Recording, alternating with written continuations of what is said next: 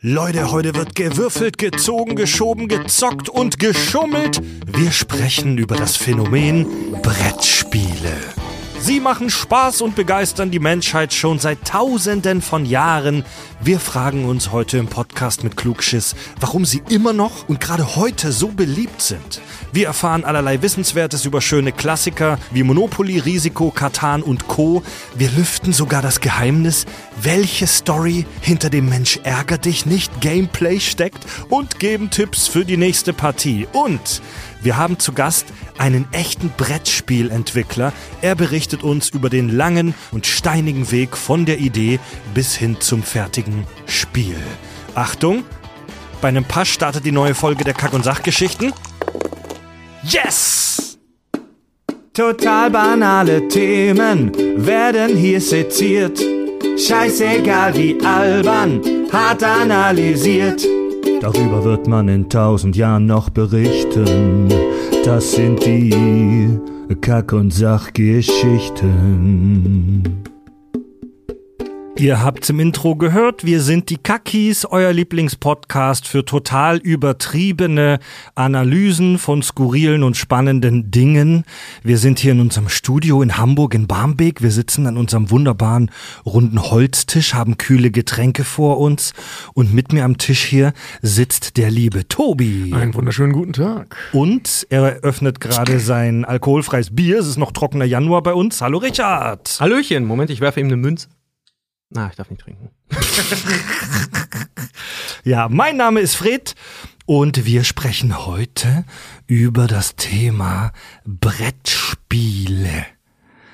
Was veranlasst uns dazu, über ein so furchtbar allgemeines Thema zu sprechen? Weil wir hatten ja vor, glaube ich, zwei, drei Jahren im Premium-Kanal auch mal eine Schrott- und die Welt-Folge über das Thema Brettspiele, wo wir auch stark angeheitert waren und nur so total locker aus dem Bauch heraus über das Thema gesprochen haben. Ja, das war ja damals dieses ähm, Experiment, was passiert, wenn wir überzuckert äh, eine Folge so. aufnehmen und dann kamen wir auf die Idee, lass einfach über Brettspiele reden, scheißegal. Wie war das Bube Dame Bu Bu Bu? Ich weiß es gar nicht mehr. Ich, ich weiß es ehrlich gesagt gerade wir auch waren nicht. mehr. stark überzuckert an dem Moment. Aber ähm, ja, müsste müsst man sich eigentlich noch mal anhören. Aber es ist ja nichtsdestotrotz ja auch ein Thema, was äh, jetzt auch nicht seltenst in der Community halt irgendwie auch mal vorkam, weil Brettspiele gehören ja größtenteils auch zum Nerdversum dazu. Auf jeden Fall. Und der Grund, warum wir heute dieses Thema jetzt mal richtig, richtig machen, ist, dass wir einen spannenden Gast hier bei uns im Studio haben. Er ist nämlich selbst ein Entwickler von einem Brettspiel und wird uns da mit seiner Expertise und seiner Erfahrung heute zur Seite stehen und wir werden ganz viel Spannendes wahrscheinlich von ihm über Spiele und über sich hören und werden auch über seine Story nachher noch sprechen, dazu gleich mehr. Hallo, lieber Timo. Moin, schönen guten Abend. Hi. Du kommst auch aus Hamburg, ne? Äh, ja, genau. Seit 15 Jahren wohne ich in Hamburg. Stark. Und du bist, äh, ich, ich würde dich mal ganz Auch kurz vorstellen. Äh, du bist Grafikdesigner und du bist aktiv als äh, Rollenspieler und als Brettspieler und äh, auch als Spieleautor. Das kann man so sagen, ne? Äh, ja, sehr vorsichtig noch. Also ich habe ähm, tatsächlich bin ich eigentlich einfach Grafikdesigner und ähm, habe aber vor fünf Jahren, bisschen mehr mittlerweile, angefangen, mir ein Brettspiel auszudenken. Und das hat sich dann so Stück für Stück verselbstständigt. Und ja, mittlerweile, ich kann davon gar nicht leben oder irgendwas, aber trotzdem investiere ich, glaube ich, so 40, 50 Prozent meiner Arbeitszeit in dieses Spiel. Also Ja, krass. Ja. Du bist der äh, Autor und Entwickler des Spiels Thor's Cliff. Das vor zwei Jahren, 2021, da hatten wir das sogar auch in unserer Story gepostet, so ein Kickstarter-Phänomen war. Ja, also du hast, wir sprechen später noch im Detail darüber, nur ganz kurz, du hast ganz alleine, natürlich mit der Hilfe wahrscheinlich von vielen Freunden und Bekannten, ein eigenes Brettspiel entwickelt und das via Crowdfunding im Netz einen Start bekommen. Und ich kann es schon mal verraten, dass der zweite Teil praktisch mit der Grund ist, warum wir die Folge machen, weil der jetzt an den Start geht. Genau, also wir haben das damals über ein Crowdfunding finanziert bekommen, die erste Version. Und ähm, es war aber von Anfang an darauf ausgelegt, dass wenn wir es irgendwie hinbekommen, dass wir dann auch noch eine zweite und äh, kann man einfach dazu sagen, weil es auch überall drin steht, noch eine dritte Version äh, machen werden. Also es sind sogenannte ja, Updates oder Expansions, die wir dann rausbringen. Und ähm, ja, das war von Anfang an eben fester Plan und deswegen, weil es jetzt ganz gut lief die letzten zwei Jahre, machen wir einfach weiter. Und im Februar hoffentlich den zweiten Geil. Teil. Geil. Jetzt kennen wir das ja auch, weißt du, so die besten oder die, die dümmsten Ideen eigentlich sind ja immer das, was dann irgendwie zum Erfolg führt oder, oder einen längerfristig durchbringen. Also ist die Frage gerechtfertigt, wie besoffen warst du? An welchem Punkt der Geschichte?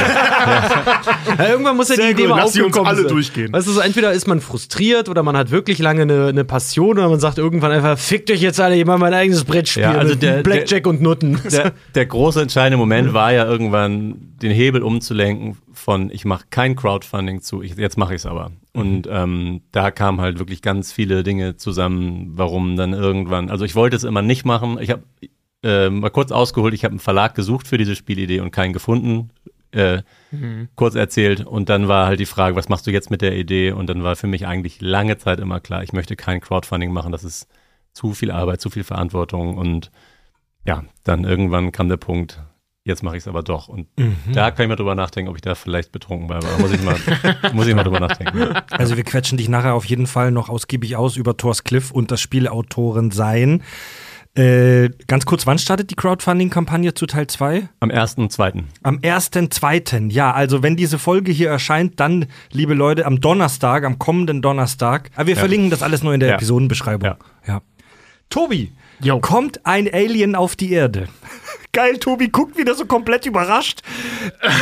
Du, du Trottel, seit wie vielen Jahren machen wir das? Ja, aber also bei dem Thema habe ich wirklich nicht damit gerechnet. Aber Ähm, Tobi, Tobi, äh, Tobi an, ja. dem, an, meine, an meinem Tonfall erkennst du schon, dass der jetzt auf einen heißen Stuhl muss. Ne? Ja, ja, ja. Tobi, kommt ein Alien auf die Erde? Äh, was ist ein Brettspiel?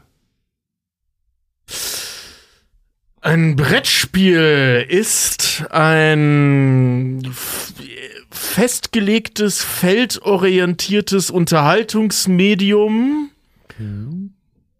der Klasse der Gesellschaftsspiele, das es in Sachen Zeitvertreib schon seit praktisch Anbeginn der Menschheit gab.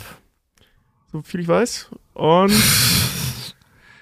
Tobi, dir brennt gleich eine Platine durch, Alter. Ich, ich muss es halt so allgemein wie möglich sagen. Was soll ich denn sagen? Das ist irgendwas zwischen Twilight Imperium und Mensch, ärger dich nicht. Also alles, was ein Brett, einen Würfel und Figuren hat, ist ein Brettspiel. Aber es gibt ja auch Brettspiele ohne Figuren. Also Auch ist ohne Wahnsinn. Brett aus. Auch Ja. ohne Brett, genau. Ja. Timo, hast du eine Idee für eine allgemeingültige Definition? Was ist ein Brettspiel? Da müsste ich jetzt auch irgendwie, ich würde es anders angehen, ich würde sagen, was man halt zusammen spielt am Tisch. Fertig. So. Also, ja gut, aber das kann auch, das kann auch so Das ein, hätte mein Physiklehrer nie durchgehen lassen. ja, weißt du, das kann ja auch sowas wie so ein Tabletop-Game. Spielst du auch an einem Tisch oder das würde ich auch als Brettspiel bezeichnen tatsächlich. Ich glaube, ich glaub, Ja, Brettspiel gut, ist ja ja. so die Über, das Übergenre für alles. Also, aber ist aber das nicht wobei Gesellschaftsspiel? Uno, du hast schon recht, ne? Also Uno ist kein Brettspiel. Das ist halt ein Kartenspiel. Okay, kann man ja sagen, Brettspiele sind Gesellschaftsspiele, die ein Spielbrett haben. Ja, das ist tatsächlich relativ nah an der Definition, die zum Beispiel Wiki hat äh, oder Wiki schreibt. Ähm, da heißt es ein Gesellschaftsspiel, äh, das auf einem Spielplan beziehungsweise einem Spielbrett stattfindet. Meist werden dabei Figuren, Steine oder ähnliches bewegt. Yeah! Guck mal, Pragmatismus. aber, aber was steht denn da für ein Gesellschaftsspiel? Das wäre ja dann die nächste Frage. Eins, das Menschen zusammenbringt. Okay. Äh, in Angrenzung dazu gibt es auch noch Kartenspiele und Legespiele, wie zum Beispiel Carcassonne. Die sind ganz streng genommen nach dieser Definition keine Karten. Und was- Brettspiele. Und was ist dann Munchkin Quest? Ein Spiel, wo du kein Brett zu Beginn hast und das Brett im Laufe des Spiels also als Legespiel Also, dazu gebaut wird? Natürlich gibt es wie immer auch nur Mischformen. Du hast, Mischformen. nee, nee, nee, nee, nee, Moment, Moment, Moment. Tobi hat immer gesagt, es gibt jetzt Munchkin auch als Brettspiel. Ja, das stimmt, das genauso, stimmt. Ja, ja, ja. genauso ändert sich das dann halt, weil es ist nicht mehr komplett Munchkin, sondern dann wird es wirklich ein Brettspiel halt, ne? Mit der Munchkin-Mechanik. Ja. Ja, es ist halt eine Mischform. M äh, Melodic, Hypnotic, Technical Death Metal. Also, wie immer gibt es natürlich viele auch Genres und Subgenres. Was ist denn, wenn du zu einem reinen Kartenspiel ein Brett dazu nimmst, wie zum Beispiel bei Magic oder Yu-Gi-Oh! oder so? Du meinst wie bei Munchkin? Also dann kommen wir wieder Nein, nein, nein, nein, nein, nicht als einzelne Version, sondern weißt du, wenn du jetzt ein Kartenspiel nimmst, äh, Bossmons habe ich mir vor kurzem so eine, so, eine, so eine fette Version von gekauft. Ich weiß nicht, ob du das kennst, so ein Kartenspiel. Und da sind dann so Bretter bei, also so Spielbretter bei, wo du die Karten dann drauflegen Ja, das, kannst. ich kenne Star Realms, das ist auch so ein Ja, genau, genau, Deckbilder ja. und da hast du auch in der Mitte ein Brett liegen. Ja. Ja. Ist das jetzt dann ein Brettspiel oder ein Kartenspiel? Ich würde sagen ein Brettspiel. Am Ende des, am Ende des Aber du Tages kannst es ist ja auch ohne Brett auch nicht spielen. so wichtig. das Brett ist ja nicht so wichtig. Ja, ja. ist egal, Ja. aber wenn es sich da, ey, aber Brett ist nicht so wichtig, das ist aber schönes zu haben halt. Ne? Kann, Ja, auch, deswegen habe ich ja diese Version. ja, Aber kann auch Marathon ohne Schuhe laufen, mit wird's aber einfacher. Ich könnte, ich könnte euch jetzt alle drei oder uns alle vier fragen, wie ist so eure persönliche Beziehung zu Brettspielen? Mache ich aber nicht. Es ist eine äh, bewusste Moderationsentscheidung, das nicht zu machen, weil wir dann nämlich eine halbe Stunde reden. Ja. Ähm, ich denke, ich übertreibe nicht, wenn ich sage, dass wir alle Brettspiele zocken. Es ist ein weltweites Phänomen. Es ist etwas, das Menschen zusammenbringt. Es macht Spaß. Es macht sogar gesund und glücklich und schlau, laut dem Professor für Ludologie Jens Junge, der in Berlin das Spielinstitut leitet, äh, leidet und leitet.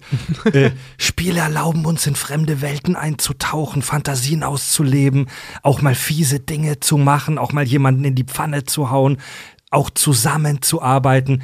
Brettspiele sind geil, oder? Mega. Ich finde es allein schon spannend, dass es Ludologie gibt. Also eine. Hat mich auch gerade begeistert, ja. Ja, ich ich finde das so geil. Der, der Begriff ist mir vor ein paar Jahren zum ersten Mal begegnet. Ich habe mich kaputt gelacht. Aber klar, ne? Ich meine, es ist ein Phänomen, das es. Also ich übertreibe wirklich nicht, wenn ich sage, das gibt es seit gefühlt Anbeginn der Menschheit. Ähm, haben Leute angefangen, irgendwelche Bretter in den Sand zu zeichnen und damit Steinen zu spielen. Mhm. So, ne? Also das verfolgt uns seit, keine Ahnung, 10.000 Jahren oder so. Ich glaube sogar noch länger. Und ähm, dass es da eine Wissenschaftsform drumherum gibt, ist eigentlich logisch, aber halt auch irgendwie witzig. Ja. Weil Brettspiele haben so eine, ich sag mal, Mannigfaltigkeit in ihrer Bedeutung. Es gibt halt sowas wie Uno. Witzig, aber an Irrelevanz kaum zu übertreffen, was, was den Inhalt angeht. Ja? Aber es gibt halt eben, in, in, es gab zur Nazi-Zeit gab es Propagandaspiele, es gibt ähm, Spiele, die dir Dinge beibringen sollen, es gibt Spiele, die verschiedene Reize und Reflexe deines Körpers oder deines Verstandes verwenden. Also du kannst so viel mit Brettspielen auslösen, also so viel mehr als nur Mensch ärger dich nicht.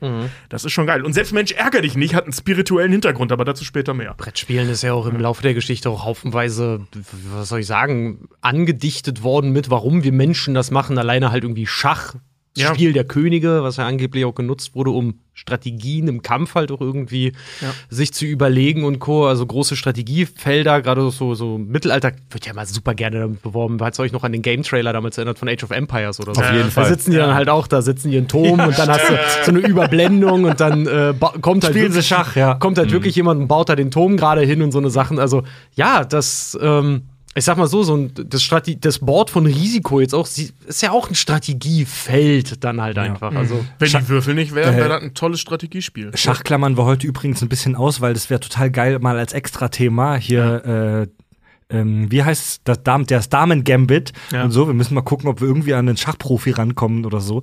Timo, du hast wahrscheinlich äh, von uns Vieren hier in deinem Leben am meisten Brettspiele gespielt, würde ich mal behaupten. Wahrscheinlich allein schon wegen deinem eigenen. ja. Was ist für dich das Geile am Brettspielen? Ja, ich, äh, also die Frage ist für mich auch vor allem, warum Brett und nicht Gaming oder Computerspiele? Also das frage ich mich selber auch, warum fasziniert mich Brettspielen dann so sehr, während ja einfach ganz, ganz viele Menschen vor allem auch am Computer spielen, was ja auch sehr ähnlich ist, vor allem wenn man das mit anderen zusammen macht. So, vor allem ne? die Brettspiele am Computer dann spielen. Sogar Und das, ja, streamen. ja, genau, sogar das. Und äh, der Computer kann ja ganz viele Dinge, die das Brettspiel auch beim Erfinden kompliziert machen, einfach im Hintergrund lösen und mitrechnen und also viel komplexer sein. Also, äh, ja, was fast, ich frage mich selber, was mich daran so fasziniert. Also irgendwie bin ich halt gerne mit, ich spiele immer gerne, ich tauche immer gerne in so eigene Welten ab, die dann so für ein paar Minuten oder halbe Stunden oder Stunden eine totale Relevanz bekommen, wo ich mich auch dann total emotional reinsteigern kann. Es ist aber dann, wenn man das halt im Kreis von guten Freunden macht, irgendwie ein richtig schönes emotionales Auf und Ab und danach klatscht man sich auf die Schultern und sagt, schönen Abend, das war's. Und dieses Abtauchen und so Verschwinden in diesen Welten, das habe ich irgendwie schon immer geliebt. Ich habe meine ganze Jugend lang das schwarze Auge gespielt, wirklich rauf Aha. und runter Pen and Paper gespielt. Geil. Und Das damit, hab ich auf dem PC Ja. damals gespielt. ich auch. Nee, wo man so DS rumlaufen konnte, so ganz Ja, Anfänger ja, ja, von so ja. Adventure-Spielen, ja. habe ich noch nie gemacht. DSA habe ich immer Pen and Paper gemacht. Ja, ich, ich auch, wirklich, wirklich zehn Jahre, ganz, ganz viel. Also und da, Stark. da kannte ich mich, habe ich immer gesagt, mit 15, 16 besser aus in der, wie heißt es noch, Aventurienwelt, besser aus als in der wirklichen Welt. Also wo sind jetzt die Ja. großen Städte, wie heißen die Reiche, was für Kräuter und Bäume und Pflanzen und, also Pflanzen, ne? aber und Tiere gibt es und so. Da kannte ich mich immer bei, in Aventurien besser aus als in Europa, sag ich mal. Also bis ich 15 war. Natürlich auch eine Frage, die der Brettspiel-Community oder gerade den Hardcore sehr häufig gestellt wird. Die meisten beschreiben halt generell auch immer dieses Brettspielen an sich selber hat was von einem, von einem Ritual. Und das ist das, was viele Voll, Leute, glaube ich, ja. auch damit daran auch irgendwo fasziniert und bindet, weil es was Einfaches ist, was universell verständlich ist, dass wenn du das auspackst, es ist, das ist wie Brot auf den Tisch zu stellen. Du lädst alle ein, mitzumachen. ja. Ey, ich, Ja. bin ja, ich bin ja persönlich auch ein Riesenfan davon, äh, oder von Spielen, die eine Stunde brauchen, um aufgebaut zu werden, weil das für mich Teil der Ritualisierung ist, dass wir das jetzt machen. Hasse ich ja wie die Pest. Ich liebe das. Ich kann auch zusammenräumen. Ich kann mich stundenlang damit beschäftigen, meine Brettspiele Kann man dich aufzuräumen. mieten dazu irgendwie? Grundsätzlich, wenn wir dann auch vorher Ah, eine Runde geil. Es gibt ja viele, die das aufbauen und das abbauen nicht mögen. Ich Also, liebe ja. das. Also ich habe ein Spiel zu Hause, das heißt Bonfire. Ähm, ist auch ein Brettspiel und das ist wahnsinnig kleinteilig, ist auch komplett übertrieben kleinteilig. Ich weiß nicht, wer auf die Idee kam, für jeden Furz einen eigenen Chip zu machen bei dem Spiel. Aber ich habe einmal einen Abend, wirklich einen ganzen Abend damit verbracht, dieses Spiel zu sortieren und jetzt in so kleine Schächtelchen zu packen, damit ich immer weiß, wo was ist und weißt du schon die, die Grundvoraussetzungen in so kleine äh, Tupperdosen zu packen und so. Ich liebe sowas. Tobi, also du kannst ja als Knecht hier bei Thors Cliff anfangen zu arbeiten, als Ein- und Auspackknecht. Ja, ich bin auch, wenn, also ich habe ja ein komplettes Munchkin-Set und wenn wir Munchkin spielen und da irgendwelche Sachen zusammenrühren, das ist ja knapp 1000 Karten dann, also muss halt ja irgendwie immer zusammenmischen. Ähm, ich habe überhaupt kein Problem damit, nach dem Abend da zu sitzen und zwei Stunden lang die Karten wieder auseinander zu Ja, sehr mischen. gut. Ich finde das geil. Ich merke schon, Tobi muss heute ein bisschen gebremst werden. Hier, nimm mal das Bier, Tobi. ja, da, da, da merkt man ja schon die Leidenschaft. Ich würde euch gerne mitnehmen in eine sehr kurze und sehr unvollständige Geschichte der Brettspiele. Von früher bis heute. Tobi hat's äh, gerade schon, Tobi und Richard haben es beide gerade schon, ähm, haben gerade schon kurz davon gesprochen. Die Idee ist uralt. Es gibt schon so alte Wandmalereien aus grauer Vorzeit, wo man sich vorstellen kann, dass das zu Spielzwecken genutzt wurde. Das älteste bekannte Brettspiel äh, ist das Spiel Senet. Das gilt als das älteste überlieferte bekannte Brettspiel aus dem alten Ägypten. Das wurde bereits 3200 vor Christus gezockt. Das ist so eine kleine äh, längliche Holzkiste, wie so eine lange Streichholzschachtel, auf der so verschiedene Spielsteine und Figuren stehen. Die, Re die genauen Regeln sind bis heute unklar, aber man vermutet, dass man sich mit den Figuren so eine Art Wettrennen geliefert hat. Und verm man vermutet auch, dass dieses Spiel schon damals zur religiösen Erziehung genutzt wurde und das, das versinnbildlicht dein Leben im alten Ägypten. So, du wirst geboren, du rennst um die Wette dein Leben lang und am Ende kommst du dann hoffentlich zu Osiris in die heiligen Hallen. Es gibt Ja. auch Hieroglyphen, die davon äh, erzählen, wie Leute Senet spielen. Und Ja. das ist auch gefunden worden. Ich Mega krass. Das ist so, als würdest du später einen versteinerten Gameboy finden und keiner weiß, was damit anzufangen ist. Äh, heute noch bekannte Spiele, die tatsächlich bereits in der Antike gespielt wurden, sind so Klassiker wie Backgammon, Dame, Mühle und natürlich Schach. So die ganz genauen Ursprünge äh, sind unklar, aber die sind auch uralt. Äh, Im Mittelalter wurde auch fleißig gespielt, da gibt es viele Aufzeichnungen darüber. Äh, seit ungefähr dem 13. Jahrhundert haben wir so Aufzeichnungen äh, aus dem Mittelalter über so auch genaue Spielregeln von irgendwelchen Games. Gespielt wurde damals noch hauptsächlich vom Adel. Äh, die hatten halt Zeit und Ressourcen, Ja. also vor allem halt Zeit. Und wenn du halt nicht gegens Verrecken kämpfen musst, kannst du auch mal eine Runde damit zocken.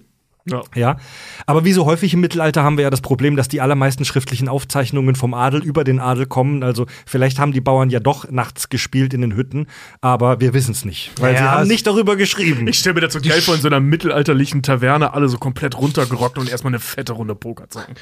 Ich meine, es sind doch auch, bevor äh, Senet aufgetaucht ist, hat man doch auch äh, Spielwürfel gefunden, die Ja. aus äh, Ziegenknochen gemacht waren. Also eine, irgendeine Form von Würfel für was auch immer es war. Vielleicht war das einfach auch nur eins von diesen Spielen, von denen Charlie Harper behauptet, wenn Kabelfernsehen das überträgt, kann er darauf wetten, dass das eines von denen halt war. Aber Ja. Würfel gab es halt auch schon ewig Ja, lange. Die sehen auch mega, mega krumpelig und geil aus, die Dinger. In der Neuzeit wurde das Brettspielen dann immer beliebter. Klassiker, die bereits im 19. Jahrhundert entstanden sind, sind zum Beispiel Halma, äh, Ludo, so eine Form, Vorform von Mensch ärger dich nicht. Über Mensch ärger dich nicht sprechen wir nachher noch. Wir sprechen nachher noch ganz kurz über so drei, vier äh, Klassiker. Äh, eine Urversion des Spiel des Lebens erschien bereits 1860. Und ist seitdem nicht spannender geworden? Ich finde Spiel des Lebens auch eines der, Das ist so langweilig. das ist eines der langweiligsten Spiele, aber das spielt sich, auf der anderen Seite muss ich auch sagen, ich habe mit meinem Kumpel Marcel, der hatte das auf dem, äh, als CD-ROM halt noch, ne? Weiß nicht, du kannst trotzdem zusammensitzen, auch wieder am Rechner, ne? Weil wir das Brettspiel halt nicht hatten, haben es halt auf dem Computer Aber halt als Brettspiel ist es das mit den Autos, wo man die kleinen Genau. Dinger reinsteckt, ne? Ja, und wo du würfelst, indem du drehst. Ja. Ja, genau, und dann läufst du immer nur geradeaus. Also das ist, da, da, ist Schlangen und Leitern spannender. Ein Spiel, das dich inspiriert hat, Timo? Spiel des Lebens? Ich würde sagen, nein, aber ich habe es gespielt als Kind. Ich erinnere mich. Ja, an diese kleinen Autos und diese kleinen Ja. Steckerchen da rein. Ja. Farben, ja. Du gehst halt immer nur geradeaus und, aber- und dann am Ende bist du pleite. Aber es sieht so aus wie so eine Achterbahnfahrt. irgendwie. Ja, genau, Ja, genau. ja. Ja, was halt auch super geil ist, weil am Ende, ja, entweder bist du Was passiert da eigentlich nochmal? Naja, also du, du, du kannst dich am Anfang entscheiden, ob du halt direkt halt loslegst oder ob du erstmal studieren gehst. Wenn du studieren gehst, kannst du, äh, wenn es dann um die Jobauswahl geht, kannst du aufs drei Jobs wählen. Wer das nicht gemacht hat, der kriegt den, den er halt kriegt. Und wer gewinnt eigentlich? Worum geht's in dem Spiel? Äh, du musst am Ende eigentlich nur die meiste Kohle rein, Also es geht um heim- Geld. heimfahren. Ja, Ja, klar, ganz genau. ja, Also ich ja. habe auch schon mal gegen, äh, gegen Marcel gewonnen. Ich habe zwar im Trailerpark gewohnt, hat aber mehr Geld als er. So. Also das, Ja. das, das Spiel. Und am ähm, Ende wird noch, wird noch abgerechnet, wer, wer noch geheiratet hat und wer die meisten Kinder hat, weil Genau. gibt's auch noch ah, das Geld. gibt extra Punkte, Das gibt extra Punkte, ja. ja. Und Okay. das, das Ding bei dem Spiel ist, ähm, also Chapeau an die Autoren, wer auch immer das war, ähm, dieses scheiß langweilige Spiel, wo du immer nur gerade ausläufst. Es gibt nur diese eine Abzweigung am Anfang, gef- also die wirklich einen Unterschied macht. Ähm, sind die ganze Spieldauer dauert so eine Dreiviertelstunde ungefähr und die ganze Dreiviertelstunde bist du voll, wirst du abgelenkt davon, wie langweilig dieses Spiel ist. Es fühlt sich so an, als könntest du voll viel machen, wenn ich den Job habe und dann hole ich hier noch Kinder und da und dann bla bla. Aber eigentlich läufst du hin, tust das, was auf dem Feld steht und läufst weiter. Aber Also was für ein Statement übers Leben, ne? Es geht um Geld und es gibt extra Punkte für Hochzeit und Kinder. Fertig. Das ist es. Hat was Ja, indoktrinieren, und es geht immer nur in eine Richtung. Es geht nur in eine Richtung und wenn du studiert hast, kriegst du einen geileren Job. Das ist die Aussage von dem Spiel. Ja. Auf der anderen Seite aber halt auch so purer Eskapismus, ne? Kann ja auch, weiß nicht, wenn Spiel des Lebens scheiße lief, dass du halt, weißt du, man muss im Leben auch wissen, was man nicht möchte. Entweder entscheidest du, ich will Spiel des Lebens nicht mehr spielen oder hey, vielleicht soll ich nicht spielen und statt ja, oder, lernen. ich, oder ich zock einfach Sims. Dein echtes Spiel des Lebens verlief scheiße, dann mach, probierst du da nochmal den Restart. Ja. Richtig in Fahrt kam dann die Nummer mit den Brettspielen im 20. Jahrhundert. Unter anderem, weil viele Menschen zum ersten Mal Freizeit hatten. Ja. Die Idee des Urlaubs und des, der Freizeit und, des Wochenendes. Des Wochenendes Wochenendes, kam im Laufe des 20. Jahrhunderts in Mode. Ja. Hier entstanden äh, auch viele Sachen, die wir heute noch im Schrank stehen haben. 1904 Monopoly, 1927 Fang den Hut, 31 Scrabble, 48 Cluedo, später in den 50ern dann Risiko und das Spiel des Lebens in den 60ern in seiner heutigen Form. 1910 schon, Mensch, ärger dich nicht. Und äh, das Interessante ist, 1955 die Siedler von Katan. 1995, 95. Das Interessante ist, man sollte meinen, dass Brettspiele als insgesamt Phänomen am Abflauen sind, wegen den äh, digitalen Medien, die in der Konkurrenz dazu stehen. Aber Brettspiele sind immer noch und interessanterweise besonders heute wieder weltweit mega beliebt. Besonders in Deutschland. Äh, besonders die Deutschen lieben sogenannte Autoren- und Designerspiele, wie die mittlerweile heißen.